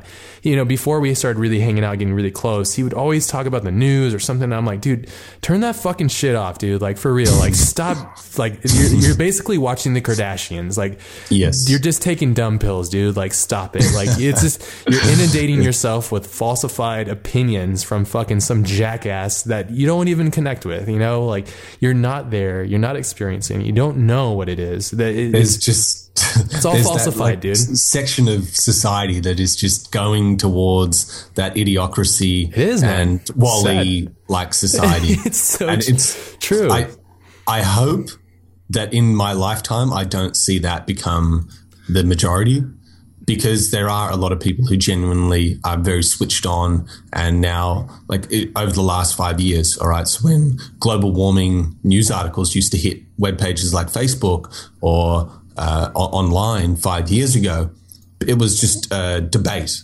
yeah. You know, it was like, is this happening or isn't it? Yeah. And this is only five years ago because there was it was new for yeah. news articles to be so heavily reporting on it. Yeah. And it was just a massive clusterfuck of is this true or is it not? And then very quickly I've noticed, okay, yeah, you've got the Trump situation and you know bad things like that happening where you're like everyone's an idiot. But then on the other end, I'm seeing heaps of articles about people uh, turning vegan or recycling or getting like putting their word like their influence into sustainable energy and living. And you think like that's motivating for me. Like I'm yeah, not a vegan, but I'm now as I'm getting older, I'm like, you know what? Like I could probably swap to being vegan just because I was it's never so aware hard that, to do that, man. Yeah, but I'm willing to. That's I'm cool. willing to do that. That's awesome. And it's it's part of that motivation to do that is because yes. I'm actually seeing other people have got the willpower to do that. So yes. why can't I? It makes it easier. The entry point makes yes. it easier because you're like, you know, look at all these other people. The, yep. the, the trade off that I found with that thing is I have a lot of friends that are vegan or vegetarians. Mm-hmm. Or um, what I've done is I've tried to be really cautious with the meat that I eat and when I eat it. What I've tried to do is cut out meat from my diet at least two to three days so out of my week. Go slow. It's See, a I'm, slow I'm, process, but I like I, the thing is like I I I've grown up eating meat um, mm-hmm. I actually, oh, it's so difficult. It you can't replace it, and um, a good steak or a good like you know like um, like the other day I was eating something. It was like this pulled pork, um, amazing. Just just it, you know, it's I feel I feel so bad, you know, p- talking like porno talk about you know the death of an animal, but the way my body is evolved is it's it need it like it, it thrives on all this stuff, you know, and and and, and I'm not gonna shun it. I'm not going to turn it away, but I will be completely open. And, and, and, and when I seek out the food that I eat, um, mm-hmm. I try to cut out the meat at least two to three times a week, which is huge. If, if we all turned if down, we all did that, oh yeah. oh my God, it would be a huge, like global warming that would help. There's so many things, yeah. you know, like yeah. uh, livestock animal um, consumption is a big problem with the, the global warming, first and foremost, the deforestation. There's mm-hmm. so many fucking problems that come from us consuming animals at the rate that we consume them at. Mm-hmm. Um, but if we didn't, like I like to eat. Um, there, there's a couple of restaurants where I live that are far, farm to table, and I love them. And I talk to the owners and I say, "I love you, thank you so much," because I'm a lazy ass. I work all the time doing something mm-hmm. else, and I love that you're you're taking care of this so that I can come in here, I can eat your food, I can pay a premium price for it, and I'm thankful to pay for it because you're making the conscious effort. Yeah. You're not a Subway, you're not a fucking McDonald's. You have a consciousness. You're not some fucking gross conglomerate piece of shit um, entity that's destroying the earth and just fucking raping it. You know, like you're sitting here and thinking consciously about how to Yeah. make this sustainable, and it's rad and it's it's cool, and you have to endorse that. You have to support people that are doing that kind of stuff. You know, I, think so. I, I, I just kind of hope that people, uh, you know, as we improve as a as a society, are just a little bit more capable of adapting to like quick changes. Yeah, Because a lot of the times that's the issue. Things, uh, people try and push things overnight, and then they just get rejected, No. and then fade, they fade into history. Like, oh, we tried that. It's the New Year's resolution didn't work. issue. You know, everybody has the New Year's resolution. Like, I'm going Yeah. vegan or I'm gonna lose 30 pounds. Like, no, Yeah. you, you can't But do if it we like could that. just you have to slowly get into it. You have yeah, to. little Yeah. things. Yes, go buy things. eggs that are not caged eggs. You know, with the, the hen, little things like that. Don't Yep. use plastic bags. Bring a paper bag That's to the I do. store. I do all those Little- things. uh, no. But little things like that, like Yes. it doesn't take much. Like for us to be sustainable, No. like we luckily we do have massive industries that are capable of recycling and renewing energy. But if we just made it like 30, 40% easier for those companies, it wouldn't be, we wouldn't, we'd stop going backwards and we'd start reversing it yes. like reversing that negative effect we had. It's not like we need to, you know, be reborn and, you know, approach life completely different. It's just a few little things. And I'm still in the process of trying to transition. Like every so often, like I'll buy a plastic bag and my friend will be like, you idiot. Like, and I, gen- and I start, I'm now like as a kid, that was, that wasn't an issue. Yeah. But now it's like, it's slowly starting to sink in. Like stop doing that. Yes. Like not helping anyone by Yes. using something as simple as that. It's a legitimate uh, problem. That's little. Th- I mean, that that's thought. The thought process like that can even affect you as an artist. yes. Just Oh, yeah. being able to adapt to like any changes. You have to. You cannot be stuck in your ways and get sedentary. You just cannot, and you have to evolve. You have to acknowledge that. very hard. And I think the thing about survival is it's a very selfish thing. And I think the problem with survival like that is the reason why it doesn't work across the board is because um, it comes from different angles. And I think people have to just holistically understand that you know the earth doesn't belong to you. It doesn't belong to me. Um, the thing that i when i was in new zealand i met this really awesome guy and he was a maori maori i think i'm hopefully i'm saying it maori yeah he was telling me how to pronounce it and that's how he said it so i'm like okay i don't want to sound like a jackass but um, but yeah you know fun for two hours. Yeah. he, he he's uh he was just so rad and he was telling me about his culture and it was just it was really beautiful and the way he was saying like you know and his culture it's you do not own the land and you are um, a guest basically Yep. And you possess nothing but your own self and you should take care of that and you should take care of your tribe and the people around you. And um, it's just it's somewhere the along the road you know people are like well this belongs to me and this person belongs to me and this these things belong to me. And and I get that. It makes sense. Um, that's what I was raised in. But when I look at when he's talking about how pure that sounds so pure man. And it sounds I mean I'm getting into some really hippie commune shit but I think it's the, it's possible we don't need to be hippies. No, I get, I get exactly yeah. what you're saying. You know, like these people are at their purest form. Everything they do is self-sustainable, and that's not realistic when you live in a more advanced society where you've got like needs that you can't provide for yourself. But the fact is, like, just simple changes. Like just even thinking, like yes, you own this section of land, but you don't own. Like you can't do whatever you want to it you know like if, try and respect that side of it. It's just a simple mindset change. It's not even anything physical yeah you're doing It's a But that- consciousness shift, I think, really Yes. at, at the Yeah. core, and I think it's just being aware. Some, you know, a lot of it too is there's an older generation that just needs to die off. To be completely honest, I'm not trying to be Yeah. a dick, but a lot of people here on Earth they just don't need to be here anymore, Mm-hmm. and they need to get the fuck out of here and like, you know, make way for people that actually have a brain between their ears that actually are thinking about, you know, the plausible realities of what's about to happen, and also think about the future generations that are going to precede us, and also not just fuck it up for them, you know, and just ruining it for them. So I mean, I, am uh, saying this. I'm in a country that's in turmoil right now. There's a lot of racism, a lot of bullshit that's happening, and there's a lot of weird stuff. The president might be some fucking cartoon character. I have no clue. And I, but to be completely honest, I ignore all news. I ignore politics. I wouldn't have voted if my wife didn't force me to. My wife is like, "You need to vote. You can't even talk about this stuff unless you vote," and she's absolutely right. Um, but I, I don't follow it. I just can't, and it's sad. It saddens me too much. I'd rather spend my time like a like an ostrich in a fucking hole basically and just go focus on CGI and let the world burn around me, I guess. I don't know what the fuck, you know, so. well, who are you voting for? You're voting for, like you said, a megalomaniac cartoon character or a manipulative, manipulative liar. Like, yeah, they're all the American same, politics. It's all yeah. shit. Yeah. You know, is Trump more shit? Yeah. Absolutely, you know, yeah. because he's not afraid to discriminate in live on TV to 50 million people. Yeah, he's he's, he's trying to unravel the fabric of what both, this country is not, about. Yeah, it's really yeah, weird, man. Not good options, you know. The only the only way I can see Trump getting in, having a positive influence long term, is that people revolt. Like, you know, it forces like people people to with, rise. Uh, with yeah, with Obama's image he has a you know very like father figure like image. Like you, it's you might not agree with everything he says, but he says it in a way that's respectful.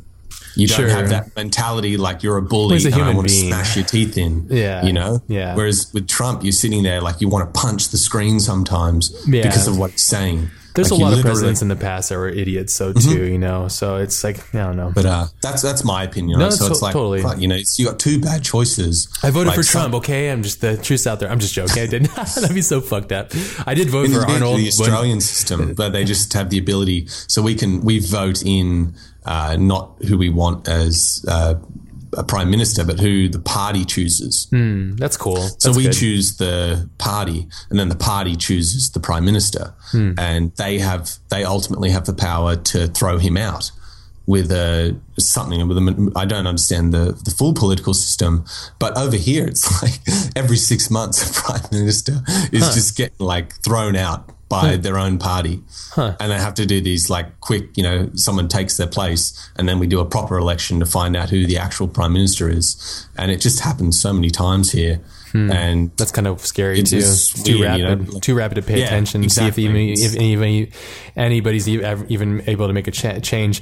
The one thing I will say is that you know, as much as people freak out about the presidency, you know, who's really running that? It's Congress, man. Congress is yep. fucking, and there's so many fucking laws being made and all that stuff. Don't get me started. I don't even. And Congress is just run yeah. by people lobbying. No, it's you know, just, it's just big corporations, and, man. And yeah. people in America think that you have a choice and that you have a, a voice, and, and, and mm. this is about a country. No, it is isn't, dude. It isn't at all.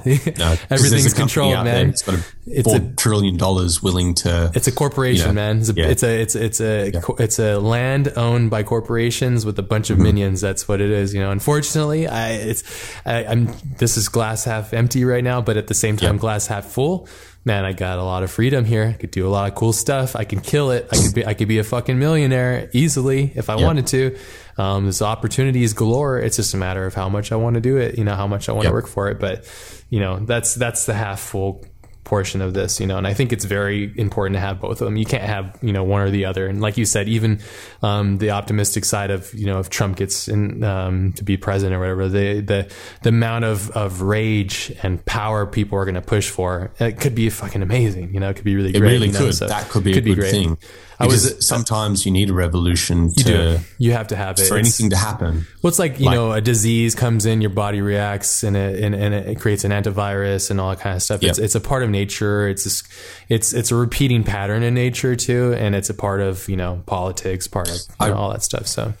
I posted to my Facebook wall the other day, like a quote from one of my favorite movies. You know, the the day the Earth stood still, Matrix. And at Whoa! The, and at the uh, at the end, you know, this okay. So the movie's about an alien that comes to Earth, and basically he's part of a, you know, a, a civilization of alien planets who've all come together. They've let each other do whatever they want as long as it doesn't harm life in in general. And he comes to Earth to tell, you know, all of us that what we're doing, the the path we're heading down, they can't tolerate that because we're too violent, we're too capable of you know attacking other places. So if they're like they're thinking long term, if in a million, two million years, humanity is spread into other areas of the galaxy that like we're going to be out of control. Yeah. So they're coming to say basically you need to change. And the scientist is like, well, he's basically coming to destroy the Earth because we've gone too far. And that you know some of the people are trying to plead with them, and he he's having this argument, and he's like, "How did you guys like? What happened to you?" And he's like, "Our sun was dying, and we had to evolve in order to in order to survive." And he's like, mm. "Well, that's kind of like us, like human beings. We only change when it's like at the precipice, when it's like at the very last moment, that's when we'll change. Change does like happen though, but yeah, it is. It is when the when the when the when it's when, it's, when it cracks. Yeah, you know, it's like that. Your homework's due tomorrow night, like mentality. yes, it's and, true. Procrastination's a fucking yeah. motherfucker. Yeah, it's like it's not until the summer gets too hot that we'll start doing anything about it. It's not until some city gets flooded because of like uh, increased water uh, that someone's going to do something about it. Yeah, no, it's true. And I think it's important to go through life with creating those scenarios so that you grow not under fear but through growth you know from yeah, the pure just, aspect just, of growth yeah. you have to like let's go back and talk about kind of like you know using the tools and stuff that you use i know you're a big proponent of v-ray and like mm-hmm. you know you've been around for 13 years or so you've seen companies come and go you're seeing like the the rise i'm imagine i'm just guessing here the rise of the gpu render you know army mm-hmm. basically mm-hmm. um, you know what's your thoughts on it we've had a little bit of dialogue back and forth via Facebook Messenger, but your thoughts on, you know, like what tools you're using. Do you still stand by like it's all about your eye, or do you think that some tools have an edge? At this point, 95 to, I mean, just putting a number on it here, you know, 95% of it is just having an eye. I can load up a new render engine, like when FStorm came out. Yeah, that's the new one, right? Is that the like that's the, new, the new one? The new so kid on the block. What's cool about was, that? What's that all about? So one of the developers who worked on Octane's real-time engine left for, for whatever reason. Maybe you didn't like working there. Who knows? Maybe you just moved. But the, he was a very talented coder, and he's gone and created FStorm. So I don't know how much of it is uh, legally been copied from Octane or like just the general theory or the, the laws behind that, but it's very similar to Octane. But he's just doing things a little bit more. He's got that fresh indie vibe where he's willing to make quick changes and adaptations. Where a company like Octane is stuck in their ways, kind of. They're, they're putting their development funding into different things like VR. They've stopped working on little things like adding options to shaders. Yeah, Whereas damn, this guy I mean, you better, make, better do that, yeah, guys. If you're listening, this guy is fix that seen, shit. you know, they don't fix it though. Octane doesn't. Have, that. Octane's very bad. V-Ray is very good. Chaos Group is very good yeah. at implementing quick overnight changes. Yeah, V-Ray's great. I'm talking like if you were on the Nightly's builds of like the beta of V-Ray hmm. and you ask for a change, Vlado, the guy who started the company, will like personally code it in, package it up and redistribute it that wow. night. Love you, and dude. you think, and you think to yourself, awesome. like, dude, like this guy must be like, he's sold like a million copies of V-Ray yeah. at like a thousand five hundred dollars each. Like this dude is a awesome. multi-millionaire, and he drives around like Vlado drives around in like a five thousand dollar, three thousand dollar car or whatever it was, and he's he's got that. Uh, um, the Mark Zuckerberg mentality. Where, you know, he just rocks up every day. He's doing customer support and making changes, yeah. and Octane doesn't really have that. And no, so FStorm has come in and is doing hmm. things the Octane way, but like in 2016, it's new. What mm. is, what are people asking for right now? They want implemented, mm. but like I said, it's all is it GPU stuff? Is that GPU mm, and okay. CPU. How so much is it? How much is FStorm? It's free. It's oh. it's in alpha. So it's in alpha. It's just very early testing. So there are a lot of features that aren't available. Sure. But you would find that working in FStorm is fairly identical to working in Octane. Okay, cool. As I'll check it out. Structure yeah. for materials and things, but it's free. That's cool. So you, rather than paying three hundred bucks US for Octane, why don't people jump on FStorm and try it? Yeah. But like I was saying, ninety five percent of that is just having an eye. Yes. I can load up FStorm, have never used it before, but because I've used V-Ray and Octane and uh, other engines like Maxwell, it's just all identical. I can do whatever I want in FStorm that I could in Octane without learning anything in the interface. Hmm. So it mostly comes down to just knowing kind of how things are structured. Picking your poison, I guess, huh? as- yeah, not knowing the technical aspect of it. I would have gone to V-Ray for sure, but the only problem I have is, um, I well, first and foremost, I've invested a lot of money. My wife would kill me if I did went back. Oh, it's CPUs now. Uh, no, I can't do that. I'm, I'm already invested in a GPU rendering for the next five or so years, I guess, with this rig that I have. And so you should be. So you should yeah, be. and I think I will be completely fine as long as I'm learning and really paying attention and re- learning at the re- rate that I want to. With like, was it PMT ren- uh, the game engine shader stuff too? There's all that kind of interesting stuff that I've been getting into. It's quite interesting. The stuff that um, I'm, I'm, I couldn't, I couldn't express to you how new I am at all this stuff. It's completely new to me. Um, I mean, I've, I've, I've been watching from afar ZBrush grow and develop. I watched a When lot of did that you- stuff. So. When did you decide to swap to 3D? Um, to really take it seriously. Yeah. Uh, yeah. Like shit. to, Probably when we started Learn Squared. That's when I started like because I was working on a film with um. Why? Well, I think we just stopped working on it together. But with Maciej, and I was watching Maciej just kind of slay it, and I'm like, dude, Mm-hmm. enough of this shit. You know, because I would see Vitaly, and I'm like, oh, I really Yeah. need to get in 3D. But then I would go. Well, I really suck, and he is awesome, and I don't think I could produce that, and I get really sad and depressed, and I give up, and I go back to 2D because it's comfortable, you know, and, and I don't know where to start. effect. The Vitaly effect, basically, like it gets you super excited and burns you out quickly, and says, you know what, you have a lot to learn, you know. go spend 15 years learning how to do it, bitch. yes, exactly. You're gonna do it. You're gonna get so crazy. You're gonna custom qu- keyboard It's keyboard like commands on your He keyboard. does things to that level where he knows nobody can say that, like, I can do that. yeah, he know, does. He like- closes it. so He closes it out.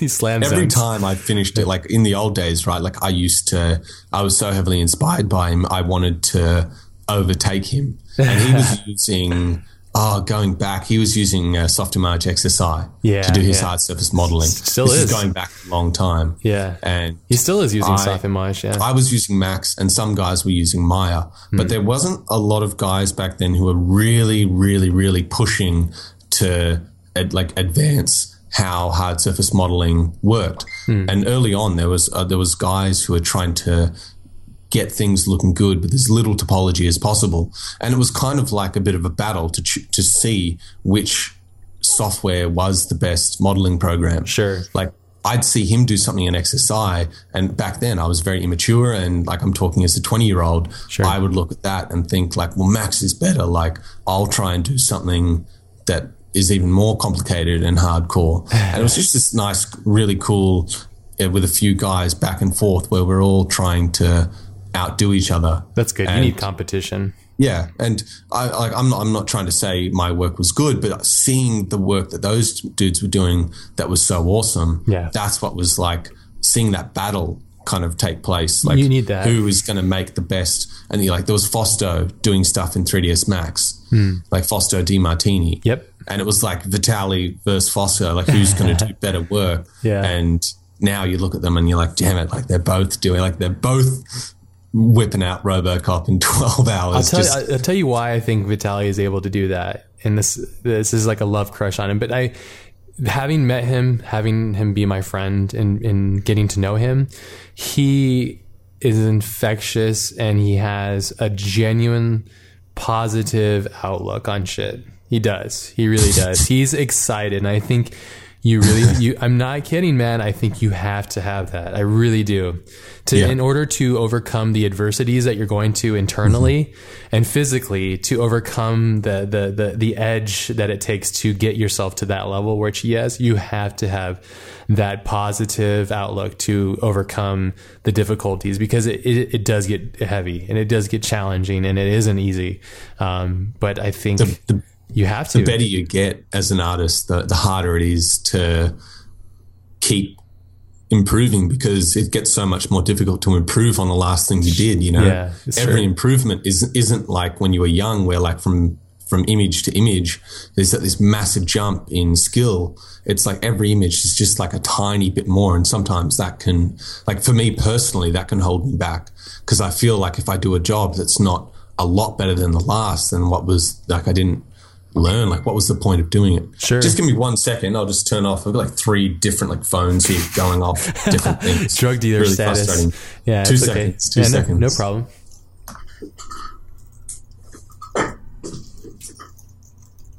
Okay, I'm back. Cool. Well, um, I know you got work to do, and maybe we'll do like another 15 minutes. Is that okay?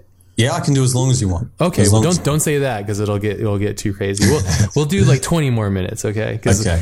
like Okay. yeah, I do not want to do like a four hour Saman Kesh marathon episode. I, th- those are great, but I think that it just creates listener fatigue and people bitch Yeah, about it, and I, and I don't want to I don't want to burn people out. I I would love to do it like where we do. Um, we wrap it at like a couple hours and then Okay. give it a couple months and come back and we'll do we'll just keep What I- talking or we can do like we, you can come on the the Twitch streams with us at Learn Square. We can go on your Twitch streams, just keep the dialogue going, having fun. You know, like it's all it's all good times. You know, it's like fun. Well, that's what I wanted to speak to you about. I wanted to, like, at the end, I wanted to speak to you about what you guys are doing. Yeah, And do a little bit more about the teaching aspect of things. sure. Well, You I know, mean, what, so, like, for you personally, what made you guys get into the teaching? Like, I'm happy to explain why I did it, but I remember speaking to Maciej going, uh, asking him if he wanted to do any concept courses, and he his response. This is like, you guys have been up for over a year now, yeah? uh, yeah, mm, uh, we started the company. Shit, I don't know, man. It goes by so fast. It's been so much I, work. I remember speaking to him and saying, like, look, there's no, there's nothing out there from anyone who has like good teaching ability doing concept art or uh, map painting or like how to tie that into just everyday CGI artist use. Yes, it's a very important to be applicable. It was like I saw a niche there, Yes. and he was like, "Oh, that's funny you say that. We're actually thinking of doing something like a couple of friends and I." Yes. And I remember speaking to him about before Learn Squared even existed, and I was like, "Like that. That's awesome. You know, finally there's going to be because like without being too egotistical, I felt like."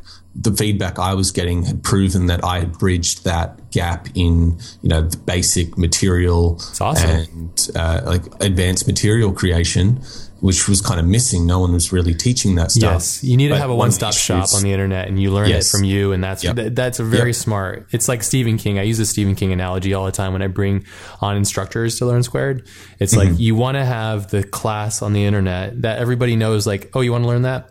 Go learn it there Yeah. from that person. Because that's Keep the it shit. very specific. You have to. You have to. If you don't, then you're going to be a generalist. You're going to be making um, Gumroad videos for five dollars, and you're just going to kind of like Yeah. make a couple bucks, and then you're going to just dither out into outer space, and your efforts are going to go.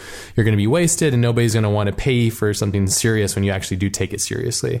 So Mm-hmm. about the Learn Squared thing, actually evolved because I was working with Maciej on this on the movie. I don't can't talk as NDA, but we were working on it, and I'm like, dude, what the fuck are you doing, man? Like, show me this stuff. You know, I was really curious because yeah, Maciej is very, uh, he has a very interesting way about how he solves problems and he's very crafty and he's a very smart person. He's very passionate Mm-hmm. and, and very dedicated to the, the act of getting better at doing art. And so, um, he eventually started showing me and I was like, you know what? He, he was making Gumroads at the time. My friend Anthony Jones was making Gumroads at the time and they, you know, they were killing it making Gumroads. They were, they, they were making good money. They were sharing their ideas, but it was like the Gumroads was like, uh, the equivalent of, of a fast food restaurant, you know? Right. you pop them up, you you serve people the stuff, and then they get out, and then it's kind of like Yeah. they bounce away, and it, Like a quick 20 minute video for two bucks. you Yes, know, totally cool, and it has a it has its own niche niche in the actual market of education, totally applicable. And they kept asking me, "Ash, you did you do one?" I was like, you know, I don't. I'm not a teacher. I don't. It doesn't make sense to me to do that. And so what happened is, I was talking to Maciej. I was like, "Listen, dude, let's do this. I'll make tutorials to teach you." You make tutorials to teach me because he was asking me questions how I did stuff too, and I was like, you know, I will t- I will cool. teach you, Pretty and cool you idea. teach me, and we will share that with everybody, and we'll make a school platform around it. And the whole idea of it is is two people, high level people in the industry that Yep. are respected Yep. and are doing good work. They're teaching one another their skills and abilities, and by doing so, you have this interesting alchemy that happens. You know, because um, you you I would take like I would love to teach like a um, CG generalist, like somebody that really knows the technical side. I'd love to teach them design because I want to teach them how to use their skills to make something Yes. epic, and that's Yep. That's the you know with the Learn Squared there's a lot of different things that we're trying to hit at the same time but i think that's part of it. And then also you know Vitaly was a big inspiration. It's so funny i keep bringing him up. I usually don't do this but i mean he's such a fucking prolific talk guy. about him all day. it's, it's great. Vitaly's awesome. Like, you gotta you gotta meet him. You, you, you gotta meet him in, in too afraid, man. don't be I'm too, too afraid. don't be a bitch I'm dude i'll ready. introduce you. I'll I'm just introduce ready. you. You're ready dude. Open up your butthole for Vitaly so. But no i mean the, the thing with. Vitaly is he said when he released. Um, I think he started doing tutorials and he was saying that the reason why there's many reasons why he did tutorials, but one of them is that he learned all this stuff and then he wanted to just release it because he knew that that's how he would evolve.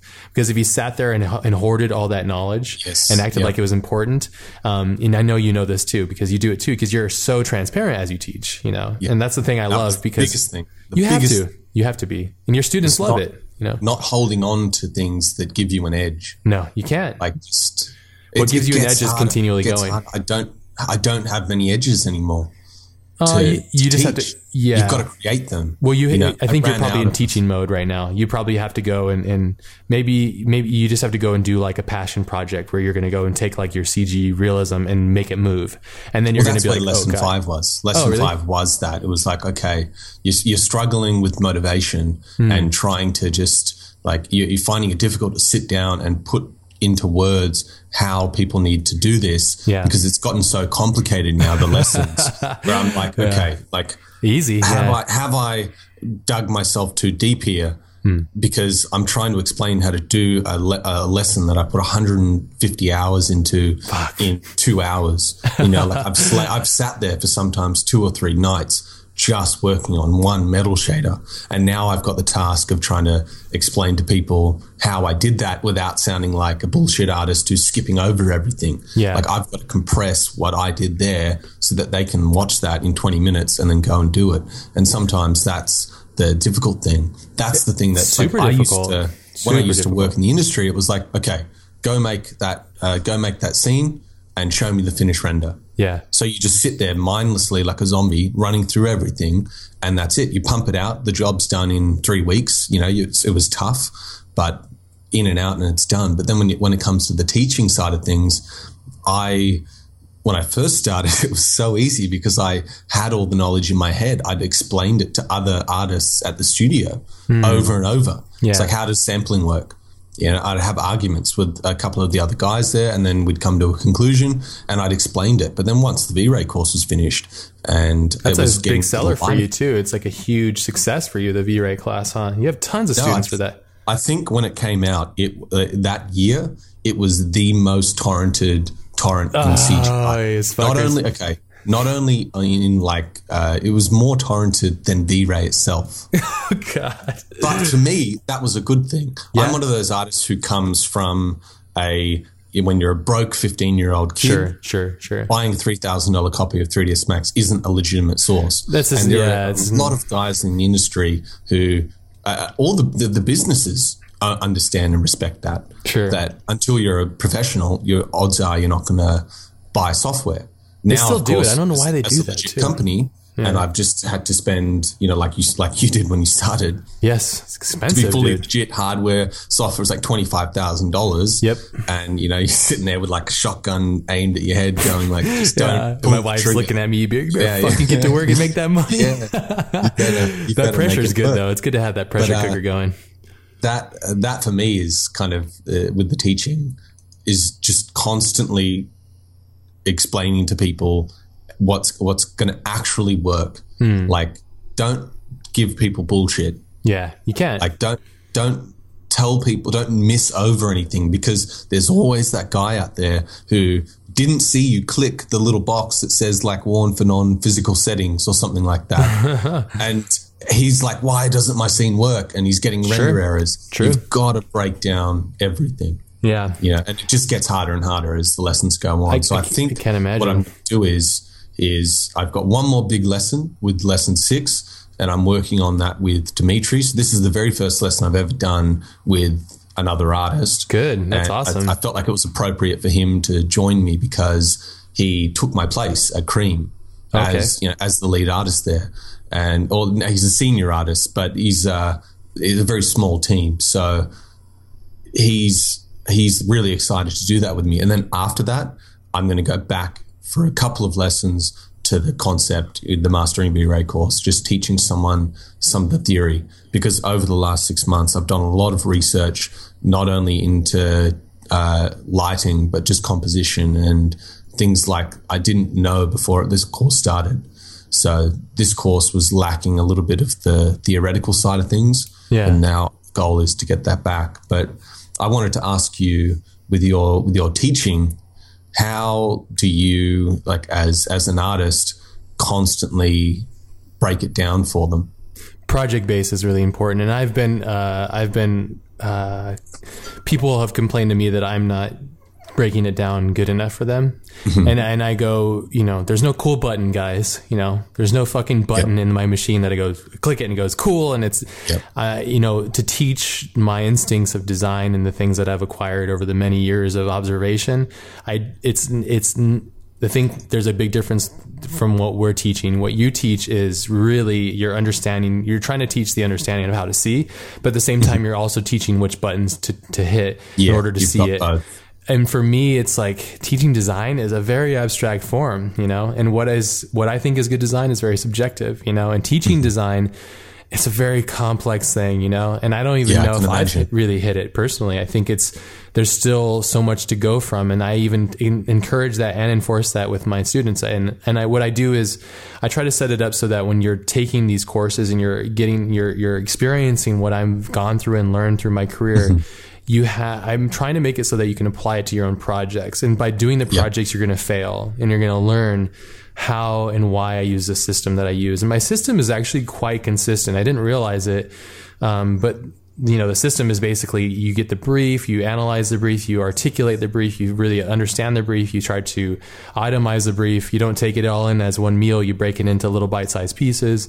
Then you dissect that using like a MindNode software where you kind of grab bits and pieces. And then you start to sketch and get ideas out really quickly. And then from that ideation stage you go and either use a program or whatever to get those ideas out to a tangible um, like thing that you can then present back to the to the, the the director. And then they can can give you feedback, you know. Mm-hmm. And I think it's for me personally, I'm a very new stu- teacher. I'm trying my best. You know, most of my students are very happy with the overall experience. Some of them are like, you didn't press show me how to press the cool button and for those guys i feel super sad for them because i'm like guys like i'm sorry there is no you such thing as a cool point. button you've missed yeah, the point yeah missed the point. point and you know it's, it's really interesting too some people will will be like i can't believe you would use that and teach show that to a to a client or that's what you'd consider to be something that you would share with the client. And for me, I'm like, dude, I, whether you know it or not, this is what I do for a living and I make a damn good living. Mm-hmm. And like this, yeah. I literally, I'm showing you the exact process, you know?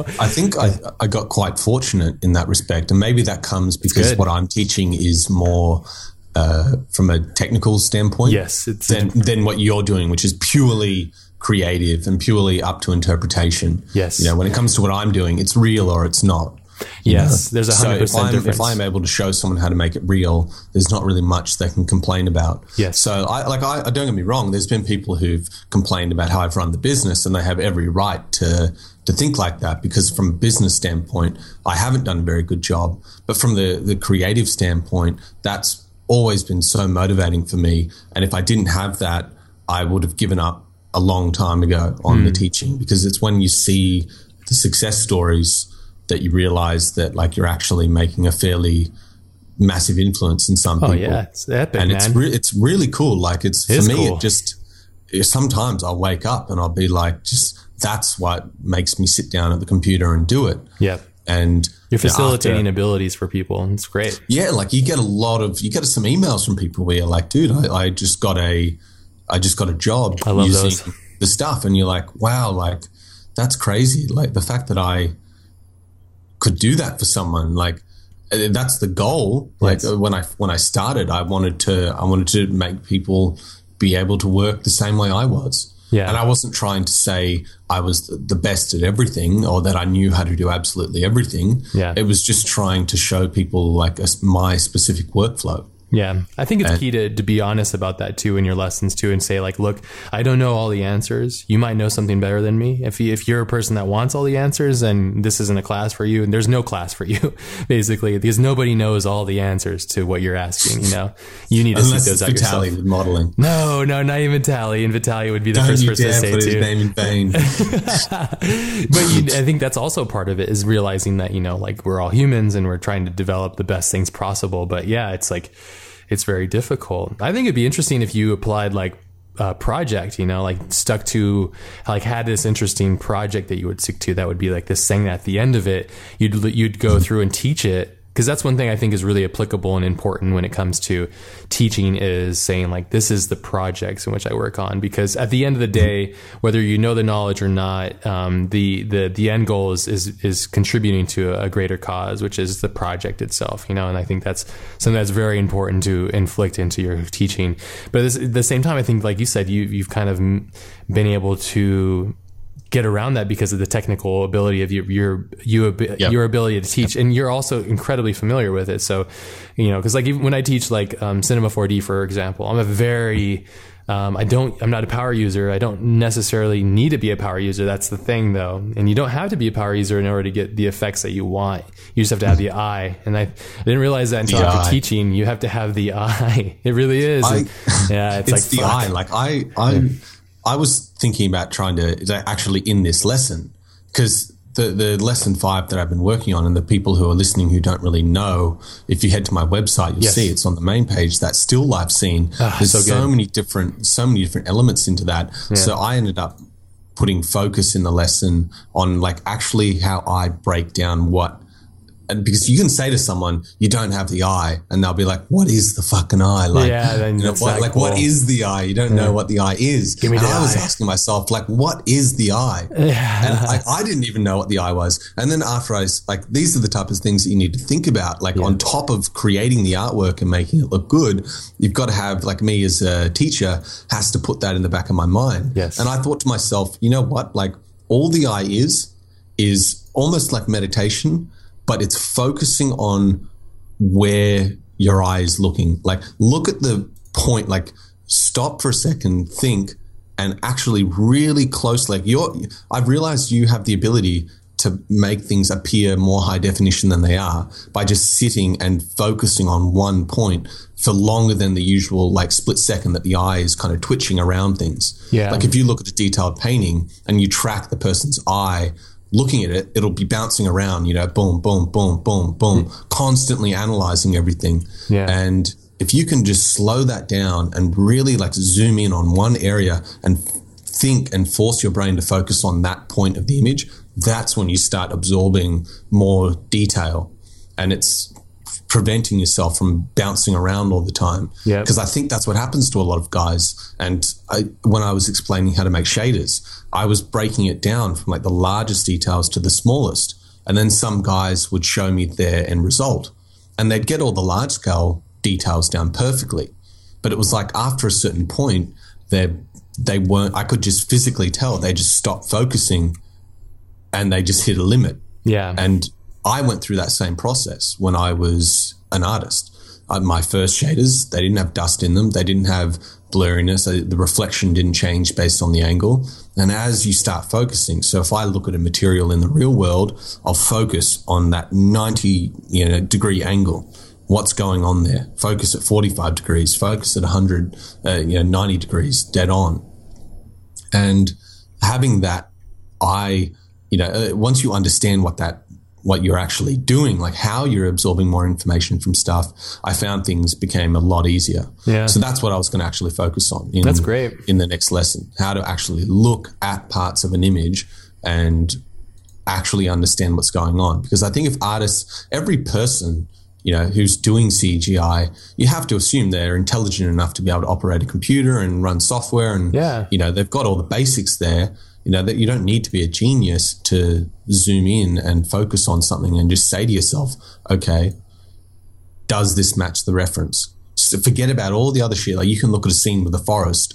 Okay does my tree bark match that tree bark? Stop looking at the image as a whole so yeah, no, absolutely, and being able to decipher what you know, like you said, looking at it something you know from different angles and the way the light's hitting mm-hmm. it and the refractions and the dust and the particles and all those things. These are things that I didn't really like notice either, and you can notice it in like let's say if we talk about Rembrandt for example, you know what I mm-hmm. consider the world's awesome, awesome you know canvas Awesomest. printer awesomest canvas printer basically you know are the slowest world's slowest printers which are you know old original artists which are incredible yeah. um, but you look at their ability in the beginning you know mm. it's about them discovering what the world looks like and how to perceive the world and yeah. then once you understand how the world looks and how to recreate it's the world the the whole next level of that is how to push emotions with the world Yeah, that you're creating. right, Yes, right. that's so. There's Adding one thing. Yeah, it's one thing to understand how to make a beautiful image, but it's uh, one thing, another thing to push, you know, I- emotions I don't and think stuff. I'm So there yet with that. So that's and that's there you go, and that's what's isn't that the coolest fucking thing about art is because we never will be the master. You'll never be the master. I won't be. You won't be. Nobody will be. You know. But it's a really good point you bring up because when I created this image, it wasn't like I wasn't at that level. Like I don't, like I said, I don't think I'm at that level where I can convey emotion. If you look at my folio, none of it conveys emotion. It's technically really good, and the the detail and composition is usually, is usually good, but it's not really like showing a scene. So you're right.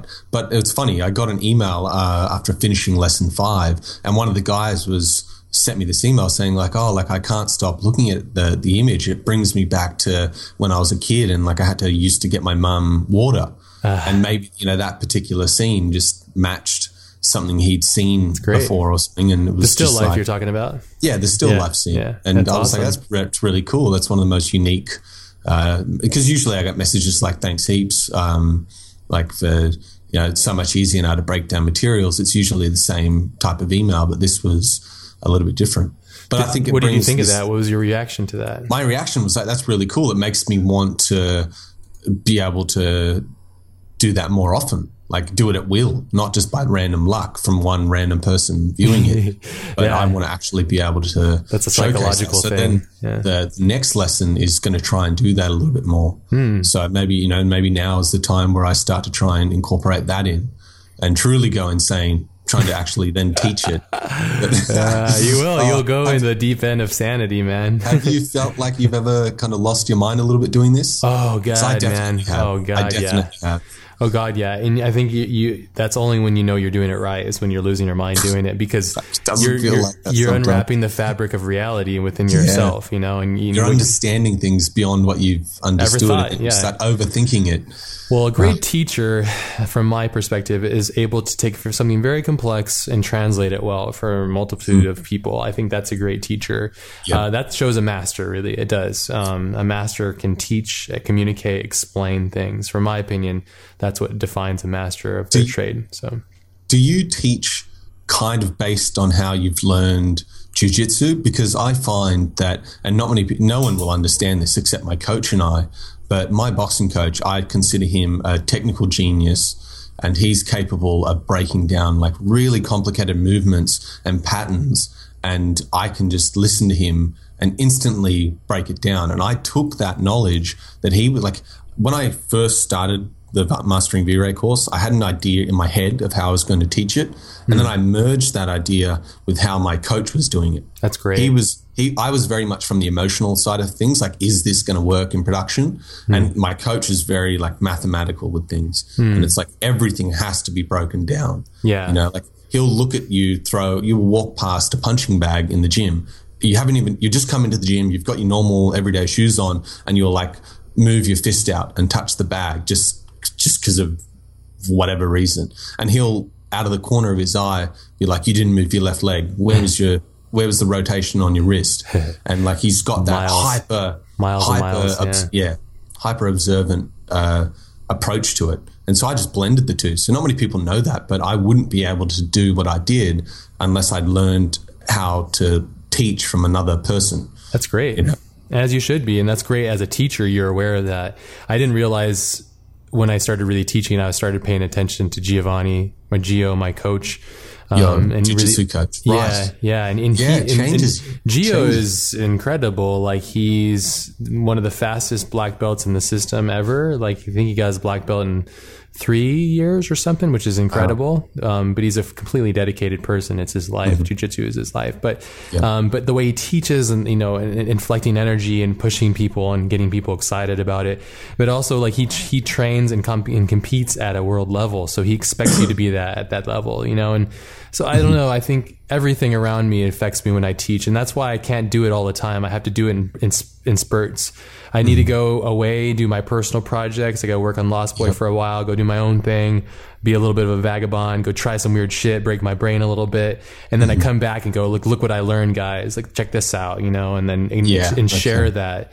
That's my goal, at least, you know. And I find that I'm a little bit more abstract, I think, though, the way that right. I teach, because, you know, I didn't realize how broken my way of learning was until I started teaching too. Yeah. And because I, I learned, yes. I learned from the school of like Google, you know, like you go, yes, if you have a problem, exactly, you just yep. go fucking Google yep. it and you find some brute ass, force. It is brute force. You go find it's some guy on some forum from three years ago who's talking about some weird thing that might have some correlation to what you're asking for and then you just you just start to understand how to search for things. And then yeah but with with things like what you're providing which is like a an, like you go there and i haven't gone through everything yet. I'm actually taking a little sabbatical um, next month. Is it or are we in august? No month after next i'm going to take a i'm trying to take a month of sabbatical. I've been working my freaking ass off. So stash some cash away. And my wife said it's okay. So take a sabbatical and then i'm going to give you the course man. Jesus. No i'm going to go through it and i'm going to really you know try to just get you know, I'm going to get immersed in it. I'm going to just try to live your course and understand it holistically. I don't use the same programs or the same renderers, but I think I'm going to be able to get a lot of information out of it from the bits that I have gone through because I've already gone through some of the stuff off the Vimeo channel and I've gone through some of the lessons on a surface level. Um, but I have a, I'm, I'm, I don't want to give into it just yet because I want to have the right attention and mood and I go, okay, this month is full time learning. That means 12 hours a day of learning, you know, learning for 10 hours, you know, 12 or two to four hours of application. And because you have to apply as you learn, I think it's really important. So, but I'm like, I'm obsessed with learning. I, I think sounds like you are as I well. Th- yeah. I think you'll, I think you'll realize very quickly that when you do dive into it, mm. 90% of the stuff I'm teaching will have already crossed your path in some way, shape, or form, just awesome. maybe a different type of medium. Sure. And you realize it's kind of like, I know this, like I know what he's saying in regards to light or the way the material is working because you've had to do that stuff before. The the thing you'll but that could be reassuring as well because you might realize that hey, I don't actually have to learn.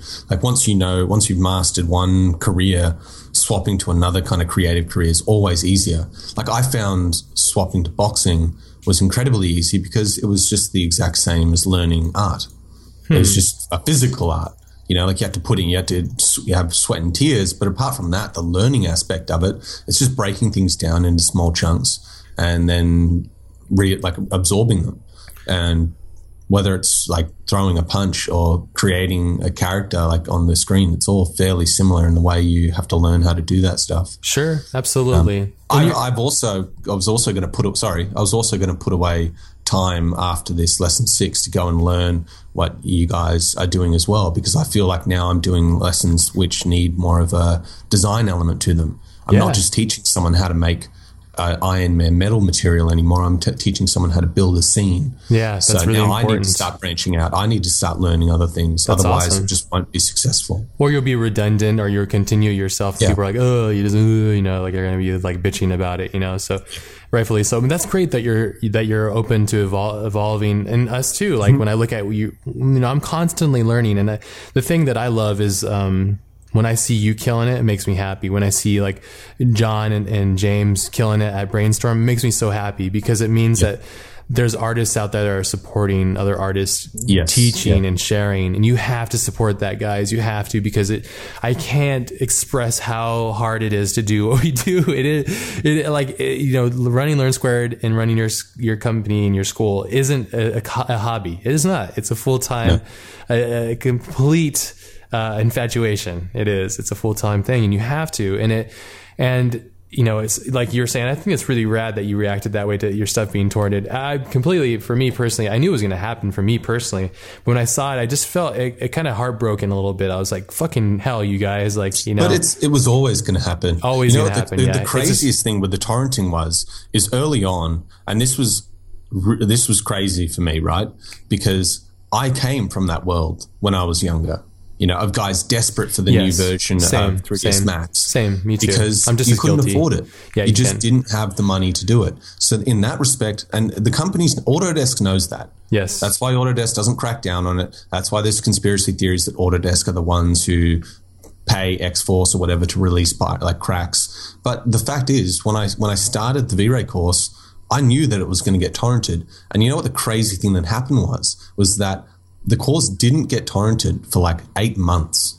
That is crazy. Because I was releasing it for such a low price at the time compared to other other people were charging six seven hundred dollars for courses that weren't teach like people were really unhappy with. Yeah. As in, I just spent seven hundred dollars and I didn't learn what I wanted to know. Sure. And I was giving I was I had a student discount for V-Ray. It was fifty dollars. Mm, that's awesome. It's half, it's half of Call of Duty. Yeah. But I knew that okay, if you give if you give a kid right, if you give an eighteen year old coming into the industry and he wants to learn how to make shaders or whatever, yeah. he's gone a bit inspired by Jurassic Park and wants to go make some stuff, then fifty dollars to him is just another Steam purchase. Yeah. It's it's not a massive amount of money. It's so true. Barrier that, entry is that, great right there that kind of uh, student entry to the course was fully covered. There was we were getting we got like a thousand people emails in that first year to to be on the course as a student.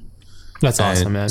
It, for me, that was massive because it just I was reading the the torrent thread, and there were people in there defending me. Yeah, like we had the same thing too.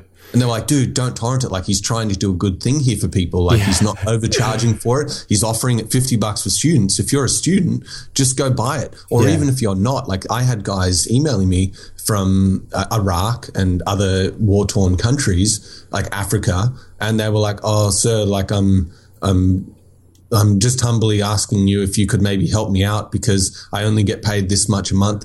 And I was like, dude, I don't care. Like I have it for free. That's awesome. You know, if that's if that's the situation you're in, yeah. I don't need proof of it. Whatever. Just it's just fifty bucks. Like, we do that it, quite it a bit too. Anything. It's important yeah, to do that. It doesn't mean anything. just have it. Be happy with it. And once the the course finally got torrented, I think it was at lesson nine or whatever. I was just like, go for it, guys. Like if you if you want to support me and you have the financial means to do so, you'll do it. Like, I don't need to beg you to do that. I don't need you uh, to feel sorry for me that you're not paying me.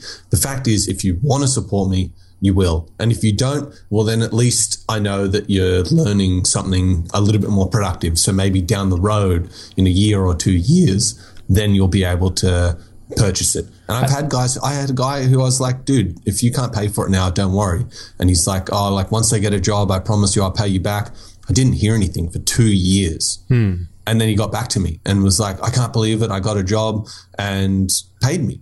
That's so cool. Like two, I, I, not like I had to go back and look because I've changed email accounts since yeah. then.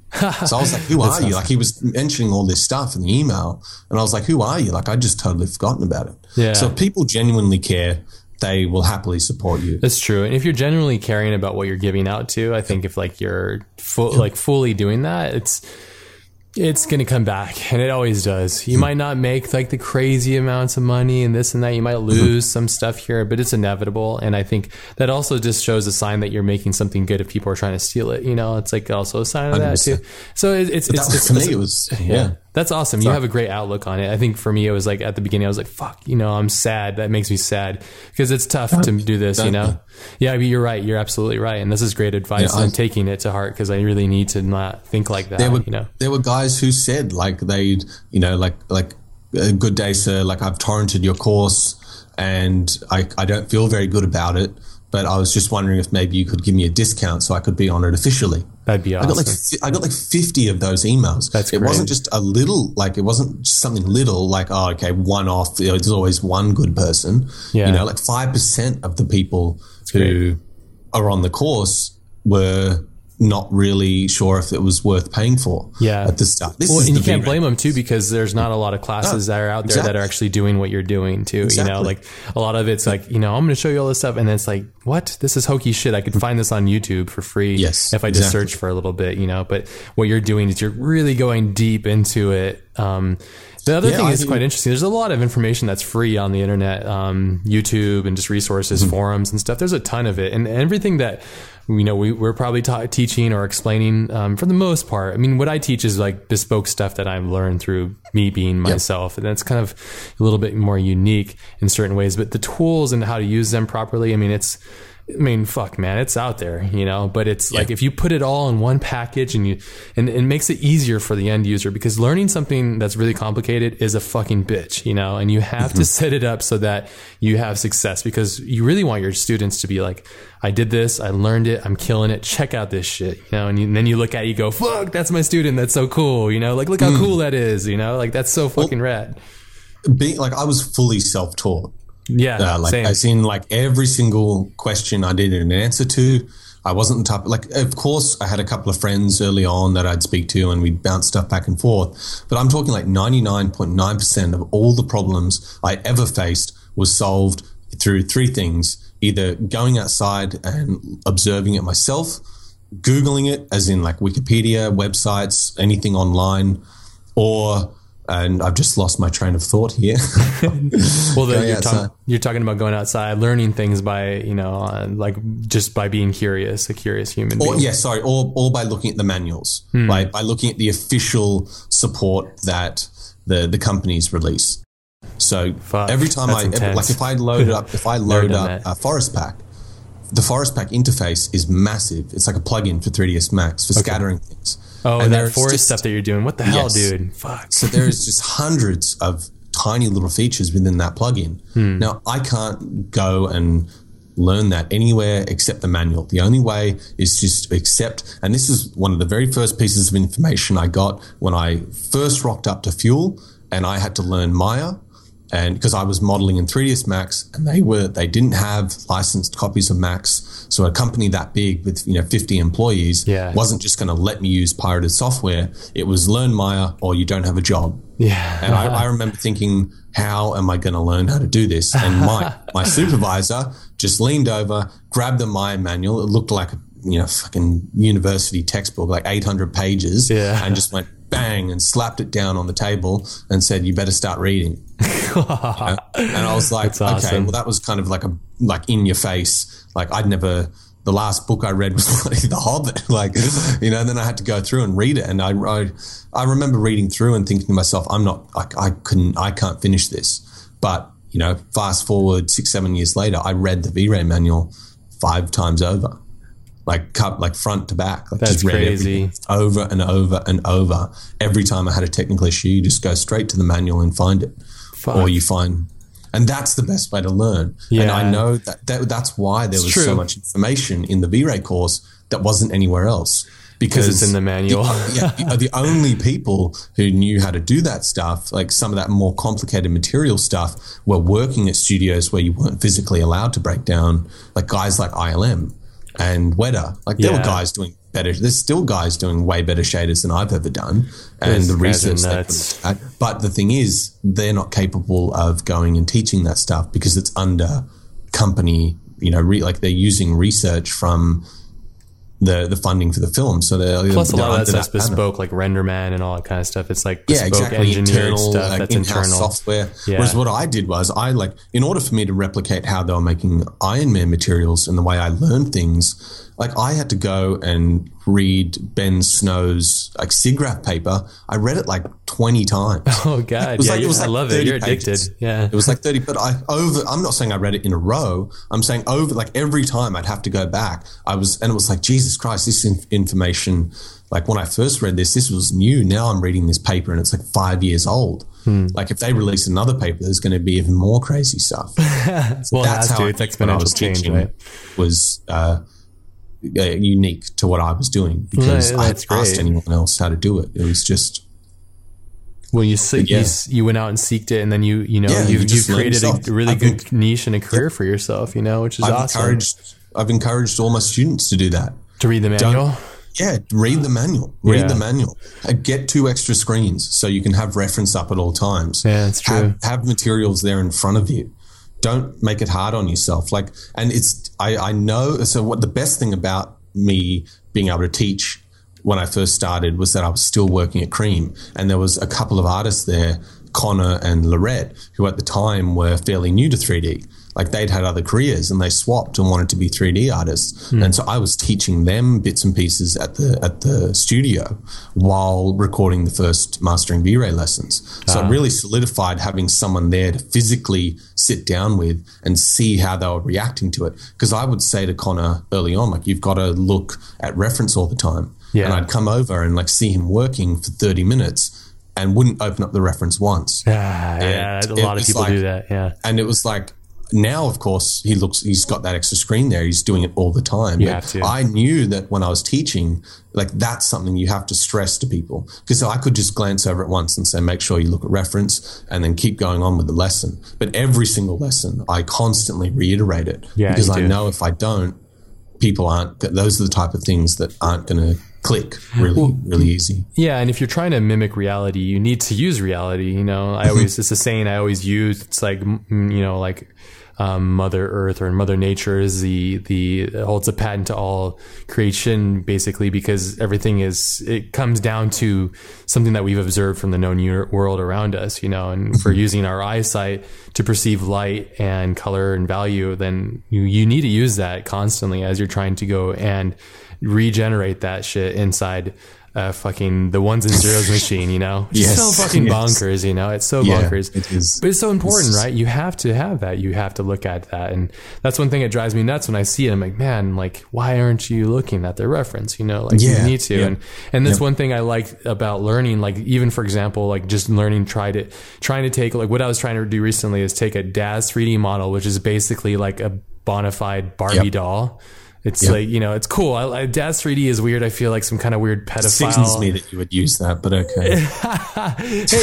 hey, I'm disgusted with you. hey, uh, Maciej taught me this. Okay, so this, is, but the thing I love about being able to Never use. DAZ is being able to quickly form uh, humans and poses really quickly to get the ideas out. Because for me, it's more or less like getting the idea out. I'm not trying to to achieve certain things. I I know what my goals are, but then the uncanny valley opens up instantly as I go, okay, well, like, so what I did is, and um, I think this is something that I've kind of learned from you, and it's also something that I've learned just from the process of doing things, is that I found a really good reference of a bald woman that had the look that I wanted, and then I had that on my monitor, and then I just created this shot, matched the camera, and then I started setting up my camera, getting all that stuff, started messing with the lights, getting the lights right, and then, um, then I was going into the deep, you know, deep, you know, I don't even know what the fuck I was mm. doing, honestly. I was just failing all over the place. It was great. And I was getting really furious and pissed off. But at the end of it, it was my first att- attempt ever at this and using a shit DAZ model.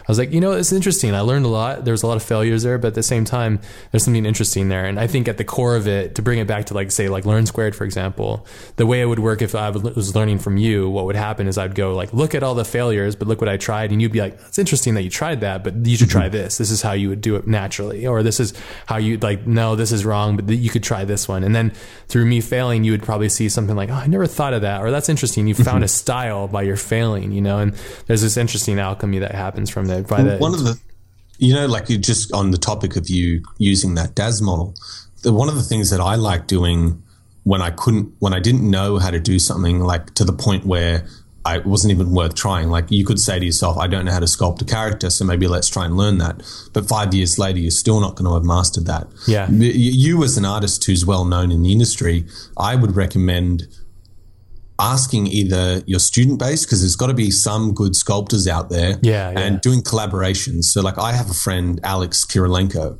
and when i wanted to do shader testing rather and i, and I didn't i'd done tests on all my models and i didn't have time to go and model something new i just said to him do you have anything uh, that you could share or use that i can you know help promote your work and work on my stuff at the same time Totally, and yeah. he, he, I would get these really cool characters from him, and I'd use those as projects. Like I'm going to only focus on the shading, lighting, and retouching, and I don't have to worry about the modeling aspect looking shit because he's already put all that work into it. Yes. So when I looked at your character, I was thinking, surely there's got to be some guy out there on your courses or something who who could get so much recognition from helping you with that. You'd get the result you wanted. You're not trying to show people that you're a character artist modeling characters Yeah. but you'd still have that final image that had all the components of being, you know, having a great character model, but then with your twist on the lighting. Absolutely. I think what I'm doing is I'm trying to venture into finding out where my weaknesses are. And, Yeah. and, and then I'm Yep. going like, oh shit, I really suck at this. and then go, well, fuck, either, as you said, the strategy would be great to collaborate with somebody that's much better than me. That's because that's, the, that's what collaborating is. It's, it's Yep. blending your abilities, matching your weaknesses with somebody else's strengths. That's the key of it. Um, then seeing that and going, you know what? uh, I think my end goal personally as a creative with this stuff is being able to just make everything myself. And that's very con- Yeah. that's very challenging, right? It's It is. it's a fucking long haul to do. I- but I have I friends. I will. do I it. do. My I have a couple of friends. I have two friends that I know personally pretty well. One of them is one of my best friends, and he is able to do it all. He does it all. He does it super. He's Mm-hmm. very clever, and he, he he not everything he does, but he does almost everything. He fakes it until he makes it, and I Yes. There's there's a part of it like you know we were analyzing the guy who did the third and the seventh, you know, and I sent that to you, and I was like, you know, this is still like one of the biggest inspirations for me, and this it still is. It's incredible. It's se- it's seven years old, and it still c- fucking crushes everybody. You know, it's still so good. Alex Roman. Yeah, I don't even know Alex if that's Roman. his real name. Uh, yeah, maybe it's like an alias or something, but he has, he has a book. I, I've been meaning to buy his book. Um, I have it on my cart. I just need to go buy it. But um, the the thing I was going to say, we watched this process thing, and you're like, "Wow, it's interesting." Because look at his rate. His his raw render is a bit shit. You know, it's not. Yep. Shit. You didn't say that, but I mean, that's that's. I think it's like not amazing. Um, I could get that effect myself. But probably look at all the work he puts in. The post processing shot. yes, and, Every and- single shot. and I think that's really what elevated because he was using V-Ray seven years ago and using GPU or CPU um, rendering on a, slower machines, basically, which means longer times of rendering, and like that sucks. And rendering photoreal back then, it's like, dude, come on, kill me now, please. And so I think you know using say like Octane now and using Octane properly, or this um, what's that the red what is it the F Redshift. Redshift, that's it. Yeah, using Redshift or something like that.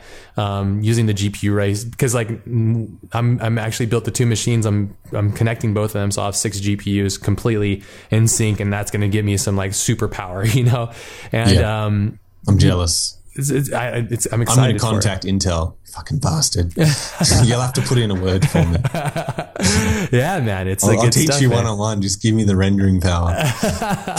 yeah, well, I mean, I think a lot of it's going to be, be going to cloud anyways. Like the goal, like, I, hope so. think what's going to hope so. happen is you have a really good, nice, powerful machine at home that'll get you, you know, the the still basically, and then you're like, okay, this is the scene, and then I just kick it to the cloud. Five minutes later, boom, it's back. Mm-hmm. I have my file. And that's really where I think things are going to go. You know, for me personally, but I, I you know, I I have friends that they they fake it till they make it. My friend Raoul Marks is one of those guys who's just like he's able to make a full freaking film, basically a short film by himself, and it's like, dude, like, come on, man, like, share, like, how the hell are you doing this? And I love it. I, love it. I don't. I don't want to. Uh, I don't even know if I'm allowed to reveal this, so I probably shouldn't.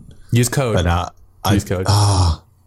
I I'm trying to remember. So Don't do that. I, I have Don't do that. I have conversations with people where it's sometimes good to reveal stuff, Sure. and then other times where it's like hidden info. But Sure. in the V-Ray world, I, there was some big news coming with that. I the. GPU stuff.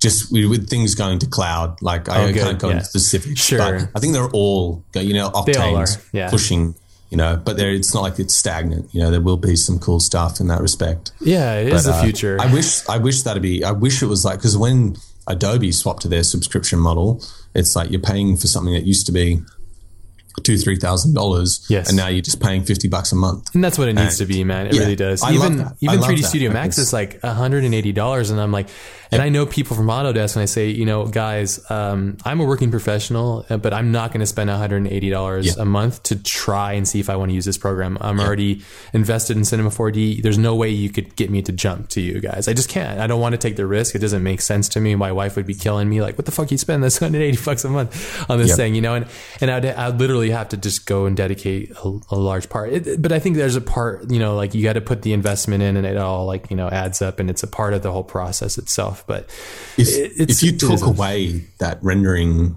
uh, bottleneck, the artwork in this industry is going to rapidly improve. Oh, it's going to get Rapidly insane. Yeah, rapidly. improve. There's because there's a lot of really able-minded people out there with amazing ideas, aesthetics. Um, you know, it just there's only a certain amount of people who are, who are crazy enough, like yourself and I, Maciej, Vitaly, um, these guys that are willing or to, to spend a shit ton of money and invest on themselves. And you know, like I will be completely honest, I work my fucking ass off. I work on a lot of stuff. I put myself mm-hmm. through the ringer so that I can afford this stuff. So it's not like it comes easy. One thing I get pissed off when I hear from people like it's too expensive or blah. I'm like, bitch, you better go get a fucking job and make that happen. You know, like you have to. exactly. You you, you got to take respect for yourself and you got to take respect for But- the action of getting things done. You know, like we all start somewhere, so I get I get that, I understand that. But if you're letting that get in the way of you growing, it's it's it's really infuriating for me because I could use that excuse too. When we all can, you know, and that's just like not a good place to be.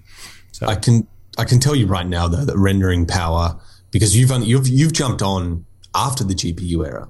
Yes, right? yes. Uh, Like I've been in this long enough where rendering power was like always such a massive issue and it's really not anymore for most people. Yeah. If you are at home right now and you can afford to go out and spend $1,000 on a really kick-ass graphics card, you have so much more power than I ever did for that first 10 years in Yeah, the it's crazy. It's fucking because crazy. I used to do jobs at at uh, Light Farm in New Zealand. I'm talking like big, twenty-seven thousand pixel wide jobs, filled like a whole field filled with barley, and like rendered off in, with full GI and HDRs. Oof. And you, do you know how many boxes I had to render that? Two boxes Oh my two god. CPUs, eight cores, eight cores, 16 threads. Oh, God. And I had deadlines like this job's due on Monday Ooh. and it's Friday night. Somehow I managed to make it work. Well, you managed, yeah. That's- you know, and it's just don't let don't like don't look at guys like me or you. Like I'm talking to guys who are new in the industry and you Sure. might just have one computer sitting at home. Don't let that think it's going to stop you. Hundred percent. Because hundred percent. I, we didn't. uh, People who started 3D when I started, there wasn't even like knowledge of what rendering power uh, major studios had. It's not like you knew. Nowadays, everyone knows how many farm, like how many computers everyone has. But back in the old days, it was basically like you had your CPU and your computer, and that was that. Yeah. Like no one knew how to set up distributed rendering.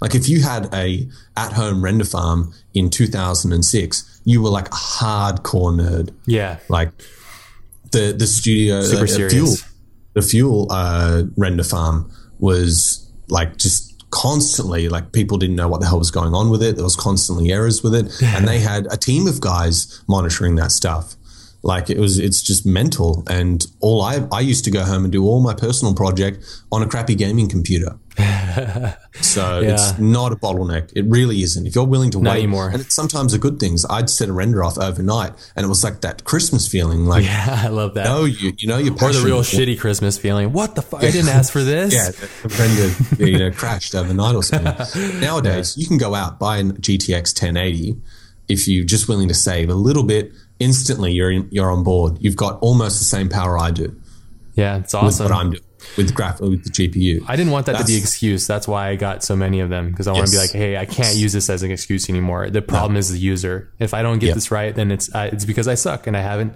invested enough time to make the thing the way the what it needs to be. You know, what, how how how important is it for a student to know what they're they're they're going to be doing like their goal. Like you see like how me I'm a student right now of the craft of CGI and my goal is to be able to make my own short films basically. Like kind of like my friend Raoul Marks who I've sent you that thing with the astronaut you remember that? Or Yeah. my friend Anthony like I know my goals. I know where I'm going to go or what the things that I want to make.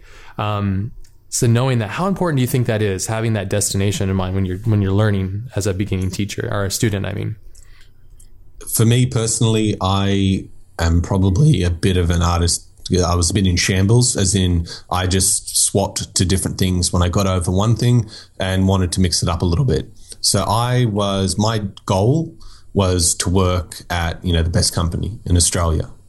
Like I just wanted to get there, whether or not that was fuel or animal logic. That was my goal. Like I just all the the little things about like what I wanted to do on projects were completely irrelevant to me because I was just so in love with CGI as a whole. So my goal changed throughout. Like it just I didn't really know what my goal was once I got that job at Fuel because like it was like two and a half years into learning CG, and I was kind of sitting at a studio like, and my dream was complete. Like that was my dream in life. Hmm. That's cool. to- that and you, once I once I got there, it was like, oh, what the fuck? yeah, what do I do now? Like, what's next? so I just went with, I just got sick of modeling. Okay, well, what, what's next? Like, I got to learn how to texture my models. So before learning how to render or shade, I just started painting textures for my models. Hmm. Once I got sick and tired of that, and during that learning phase on the texturing, I was obviously still modeling to pay my wage. And then I realized I was good at texturing. I could do texturing for characters. I needed to learn how to make shaders. And I just so that goal, like for me, didn't really play a massive role because I never really had one. I just liked creating artwork. Yeah, I think that's important to have that though. That's that's interesting that we come from completely different things. Yeah. I, I mean, oh, I had the same thing. I had goals, you know, but my I put Mm-hmm. I think I purposely make my goals like fucking ridiculous, you know, like Everest style. Well, like you know? said, but you were saying you like the data. You know, like some people are like just they just get to the destination going a completely different path. yes, You know, I'm not a very structured person. Like I, I don't say to myself like I want to be doing this at this point. I'll just wake up in the morning and use that internal motivation to, to do what I want to do. That's awesome. Well, I mean, as long as you like again, you're going through and you're propelling yourself through future. Mm-hmm. You know, you're you're you're setting yourself up for whatever it is that you're trying to go after, and being goal oriented is really important. I think. Well, I don't know so- if, if the way you're doing it is better than the way I'm doing it. You know, that's another thing I'd have to potentially look at. Sure, and that comes from self evaluation, right? Exactly. Yeah. Exactly. Being able to, and I do teach that in the courses, being able to constantly, like I said early on, I was doing the course in this subscription model because if anything changed down the road, I could go back and fix it. Sure. and sure yeah. enough, you know, V-Ray changed things, and I was able a couple of months ago to go back and all the emails I was getting from people saying, uh, "What's the deal with the new V-Ray 3.4? Everything's different." I just redirect them to an updated, an updated uh, tutorial. That's awesome. And, you know, just kind of like that was my way of like pre-planning, basically saying like my goal is to just make this loose but still work. Yeah, which is good. And you- like you were saying to me too, like as I'm learning, it's like I might not have the same. Uh, I wish, man. I wish you used Octane and Cinema 4D so I could just button push and be like, yeah, now I know how to make the fucking epic shit. Because like the only, the honestly, the only reason, the only time in my life I've ever really seriously considered doing the V-Ray and the 3D Studio Max is because I wanted to take your lesson and really properly follow it along and understand it.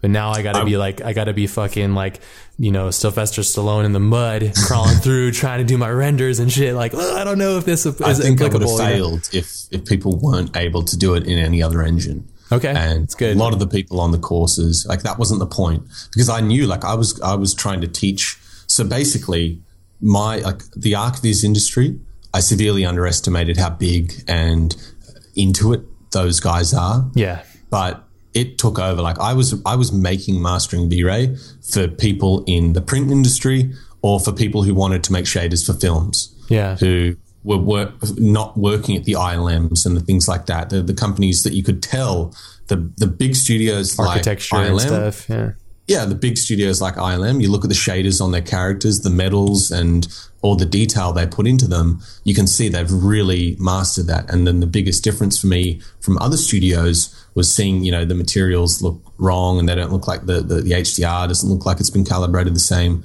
So I was trying to teach people that aspect. And then I realized very quickly that, hang on, like these architectural visualization guys, uh, 75% of my customer base. yeah. now There's a like, huge market with you know, architecture, just man. a massive. And it just they just like the same things. They're doing the exact same work a film company does, but just to a different end result. But the skill set's the same. I've heard of a lot of people doing the architecture thing to get away from the film industry because the film industry will eat you up and chew you out and shit you out and everything else. But they'll go to the architecture and they can run their own firm. They can work their own hours. They can make Yep. crazy money. And, um, Yep.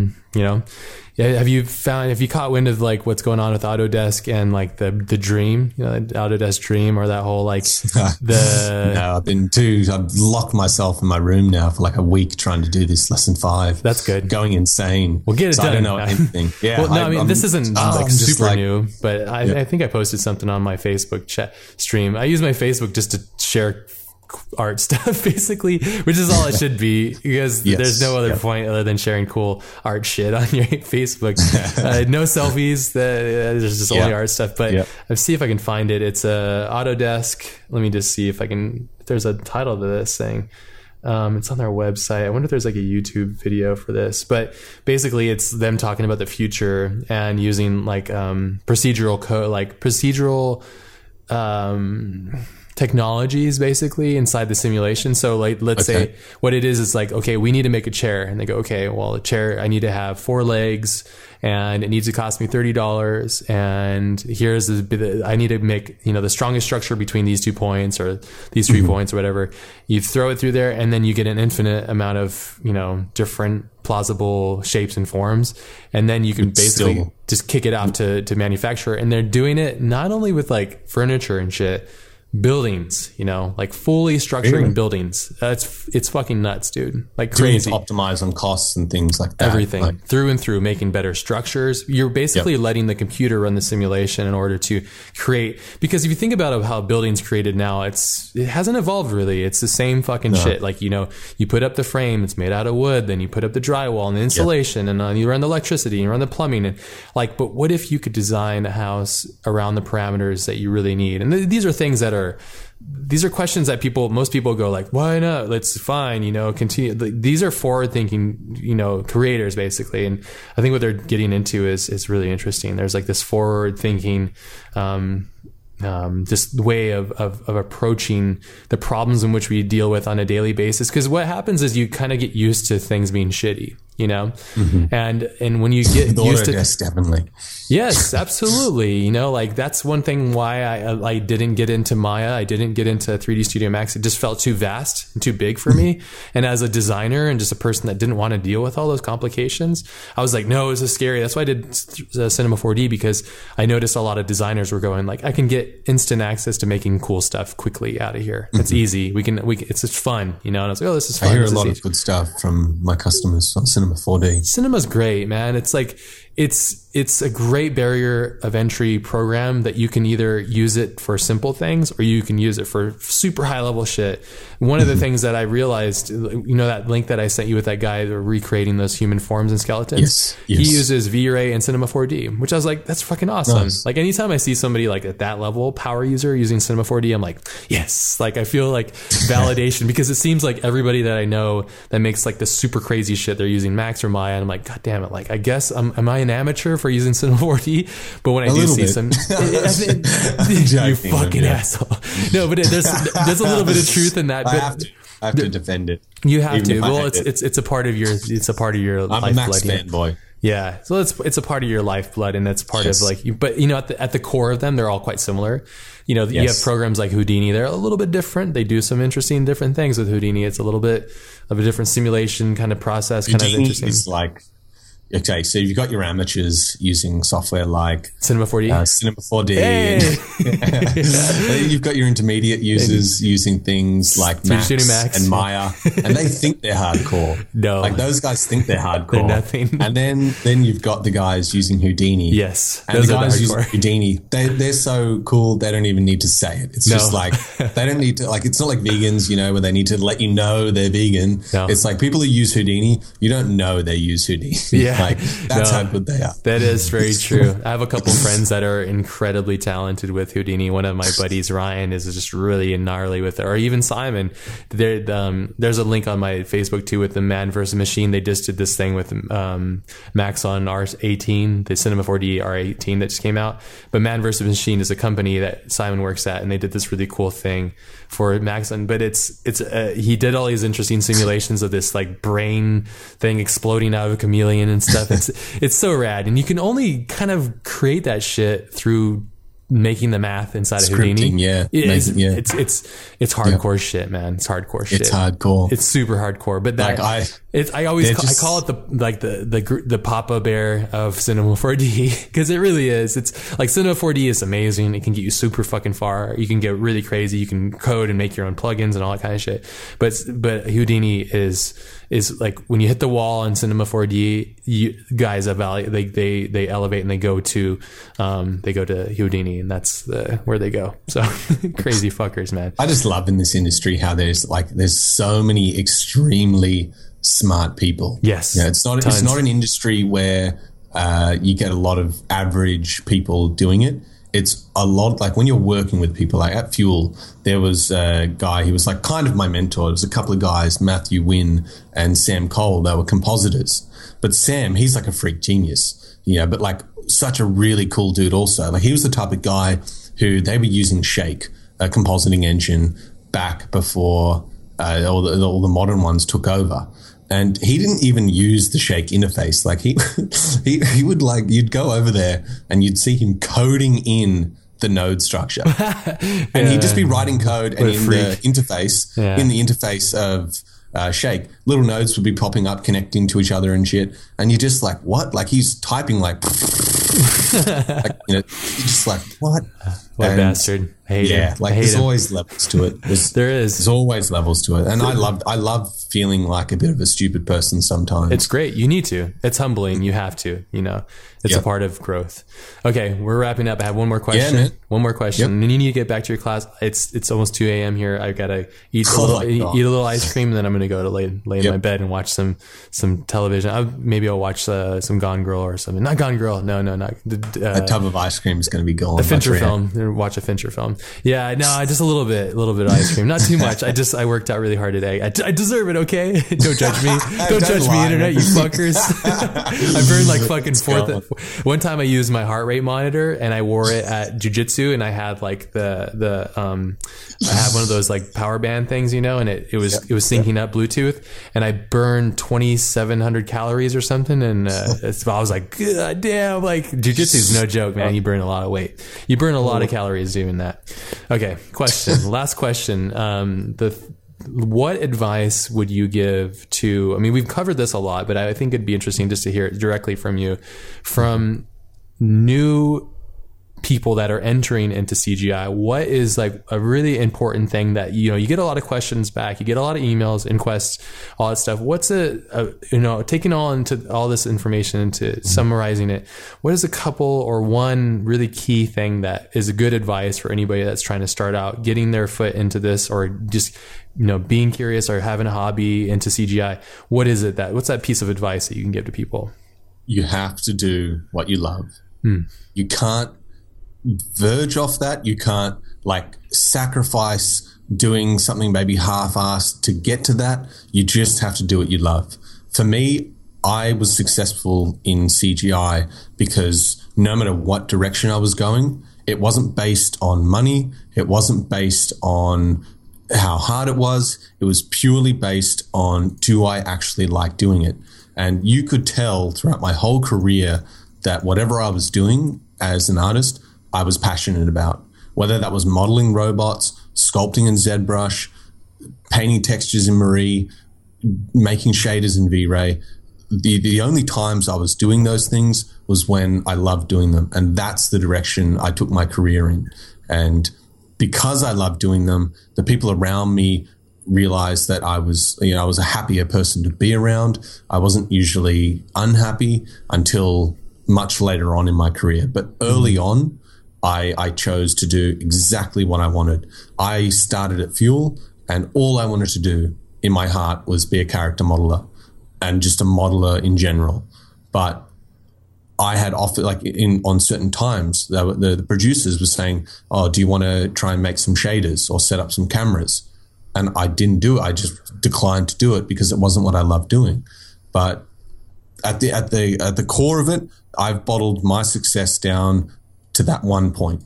I only ever did what I loved doing. Mm. As soon as I stopped liking doing it, I stopped doing it. When I got over character modeling, my, when my wrist was sore, when I didn't enjoy that process, a repetitive process, I moved country and I started as a lighting and shading artist because that's what I wanted to do.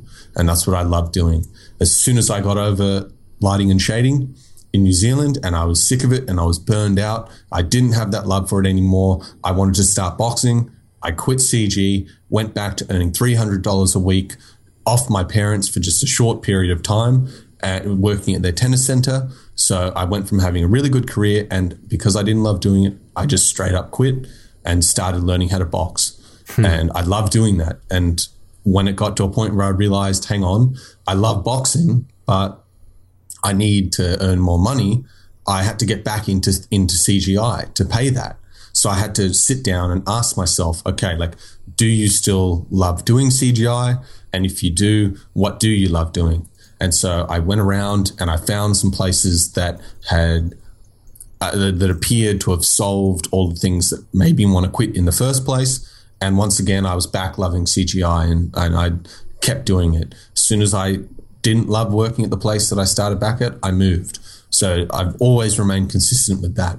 And and that that there is the best piece of advice I can give anyone. Yes, baby. Out. Damn right. And I second that. That's a that's a that's exactly it, man. That's the key. And for those uh, to follow that up with one last question is for those that ask me or ask you this the same thing like how do you find what you love that's a big question that I've it's had. a big question. It is a tough one, and I haven't been able to solve it because I've always known what I loved. Yeah. Uh, since I was a kid, I've yeah. known that I wanted to do art, and everybody in my family supported that through and through.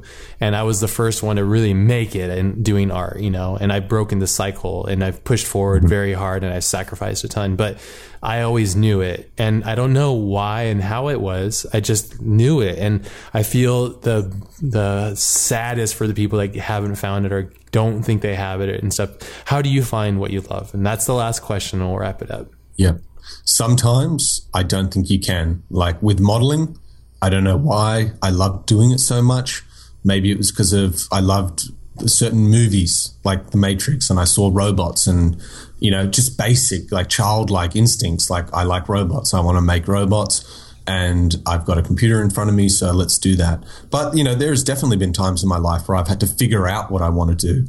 And I was uh, like, if I, if I know if I can do that in both ways, either just find it naturally or by brute force, then other people can do the same. And it's not just something, it doesn't boil down to that one simple thing of, I just always liked doing it because when I started boxing, I had to quit an industry that I was in at the time. I don't know, it was like eight, nine years or whatever. And I'd slaved away. It's all I knew how to do. I didn't know how to talk to people. I didn't know how to socialize. I didn't know how to do absolutely anything. Like I was a complete miserable, depressed, you know, run down, burned out wreck. And I had to rebuild myself and find what I loved doing. And so I tried a few things. The first thing I tried was bodybuilding. And I realized that this isn't doing what I thought it was doing. I spent a good six months doing that, you know, before taking up the boxing properly. Like I had wraps and stuff, but I wasn't like, I'm going to be an amateur boxer. And I tried a couple of other things. I started running. I tried to learn how to do running so I could possibly do things like Ironman or, you know, triathlons, like hardcore stuff like that. I realized very quickly I just didn't like doing it. And then I found boxing. I just got really lucky. Hmm. Uh, the, I found my coach who I just, you know, fell in love with straight away. He was like a spitting image of my dad, but boxing, hmm. as in like everything's got to be perfect. Like I'm not going to go easy on you. And that just, I just connected with that. Awesome. And I, I found another love in life that was the complete polar opposite of the first thing I loved, which was artwork, like the complete polar opposite. So exploring. So exploring. yeah, I, I just tried different things. And if you don't like it, I stopped doing it. I yeah. think a lot of times people just keep trying to push things. They're not willing to say to themselves, force the love. Like, yeah, they're not, they're not willing to say, you know what, this isn't working. Yeah. So, like I've always said, if you put uh, uh, the, your very first year into something and you put everything you can into that and you still don't like it, it's it's not meant to be. But yeah. I, I give things about a year, like, and I usually you know before then. But I'll say to myself, don't give up yeah. Unless you really hate it until a year, because sometimes that can change. Sure. But, uh, definitely. Like, yeah, AKA very, ZBrush. AKA ZBrush. Yes. Okay. ZBrush. I wanted to give up on ZBrush. Oh, I've given up many I, times. well, I learned how to sculpt and do like it's been years now, so I obviously can't do that very well anymore. But there was a period where I knew how to use ZBrush, all the features, tools. I'd read the manual, but ZBrush's interface at the start was just dog shit compared to everything. People hated it. Yeah, I hate Absolutely it still. hate it. But I can look at ZBrush yeah. now, and I, I, pushed through. I did it for a few years, and I ended up really loving it. So yeah. that was an example of something where you can push through. That's true. But definitely, you've got to be honest with yourself. Yes. With that stuff, you got to. It's got to be a feeling.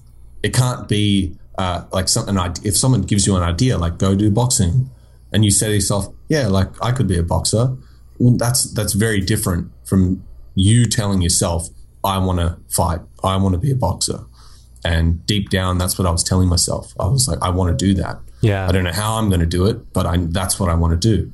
And I started going crazy, just like I did with the CGI. So once you find awesome. something, you know. Yeah. But just be honest know. with yourself. Constantly evaluate what you're doing, and at the same time, a bit, of, a bit of a contradiction. Don't try and overthink it. You know, let it. Boy, evaluate what you're feeling, not what you're thinking. Hmm. There you go. I love that one. That's great. Yeah. There you go, people.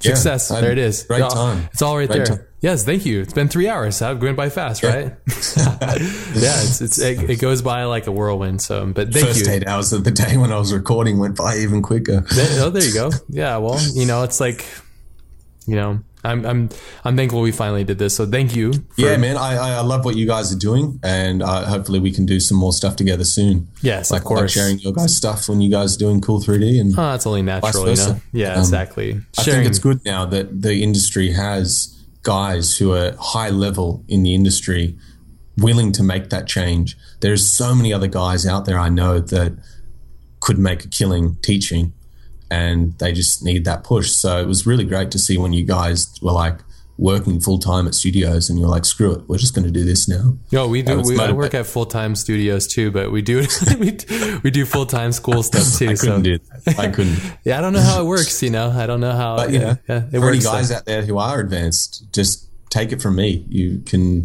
you can really change your perception of and of that working hardcore environment yep. by going to work for yourself. It's the best thing I ever did. Oh, it's the best, man. I couldn't I couldn't agree more. I, I, think all artists should at some point. I think it's yep. important. It'll give you a whole new level, just a whole new level. You don't even underwear. You're not even aware of it.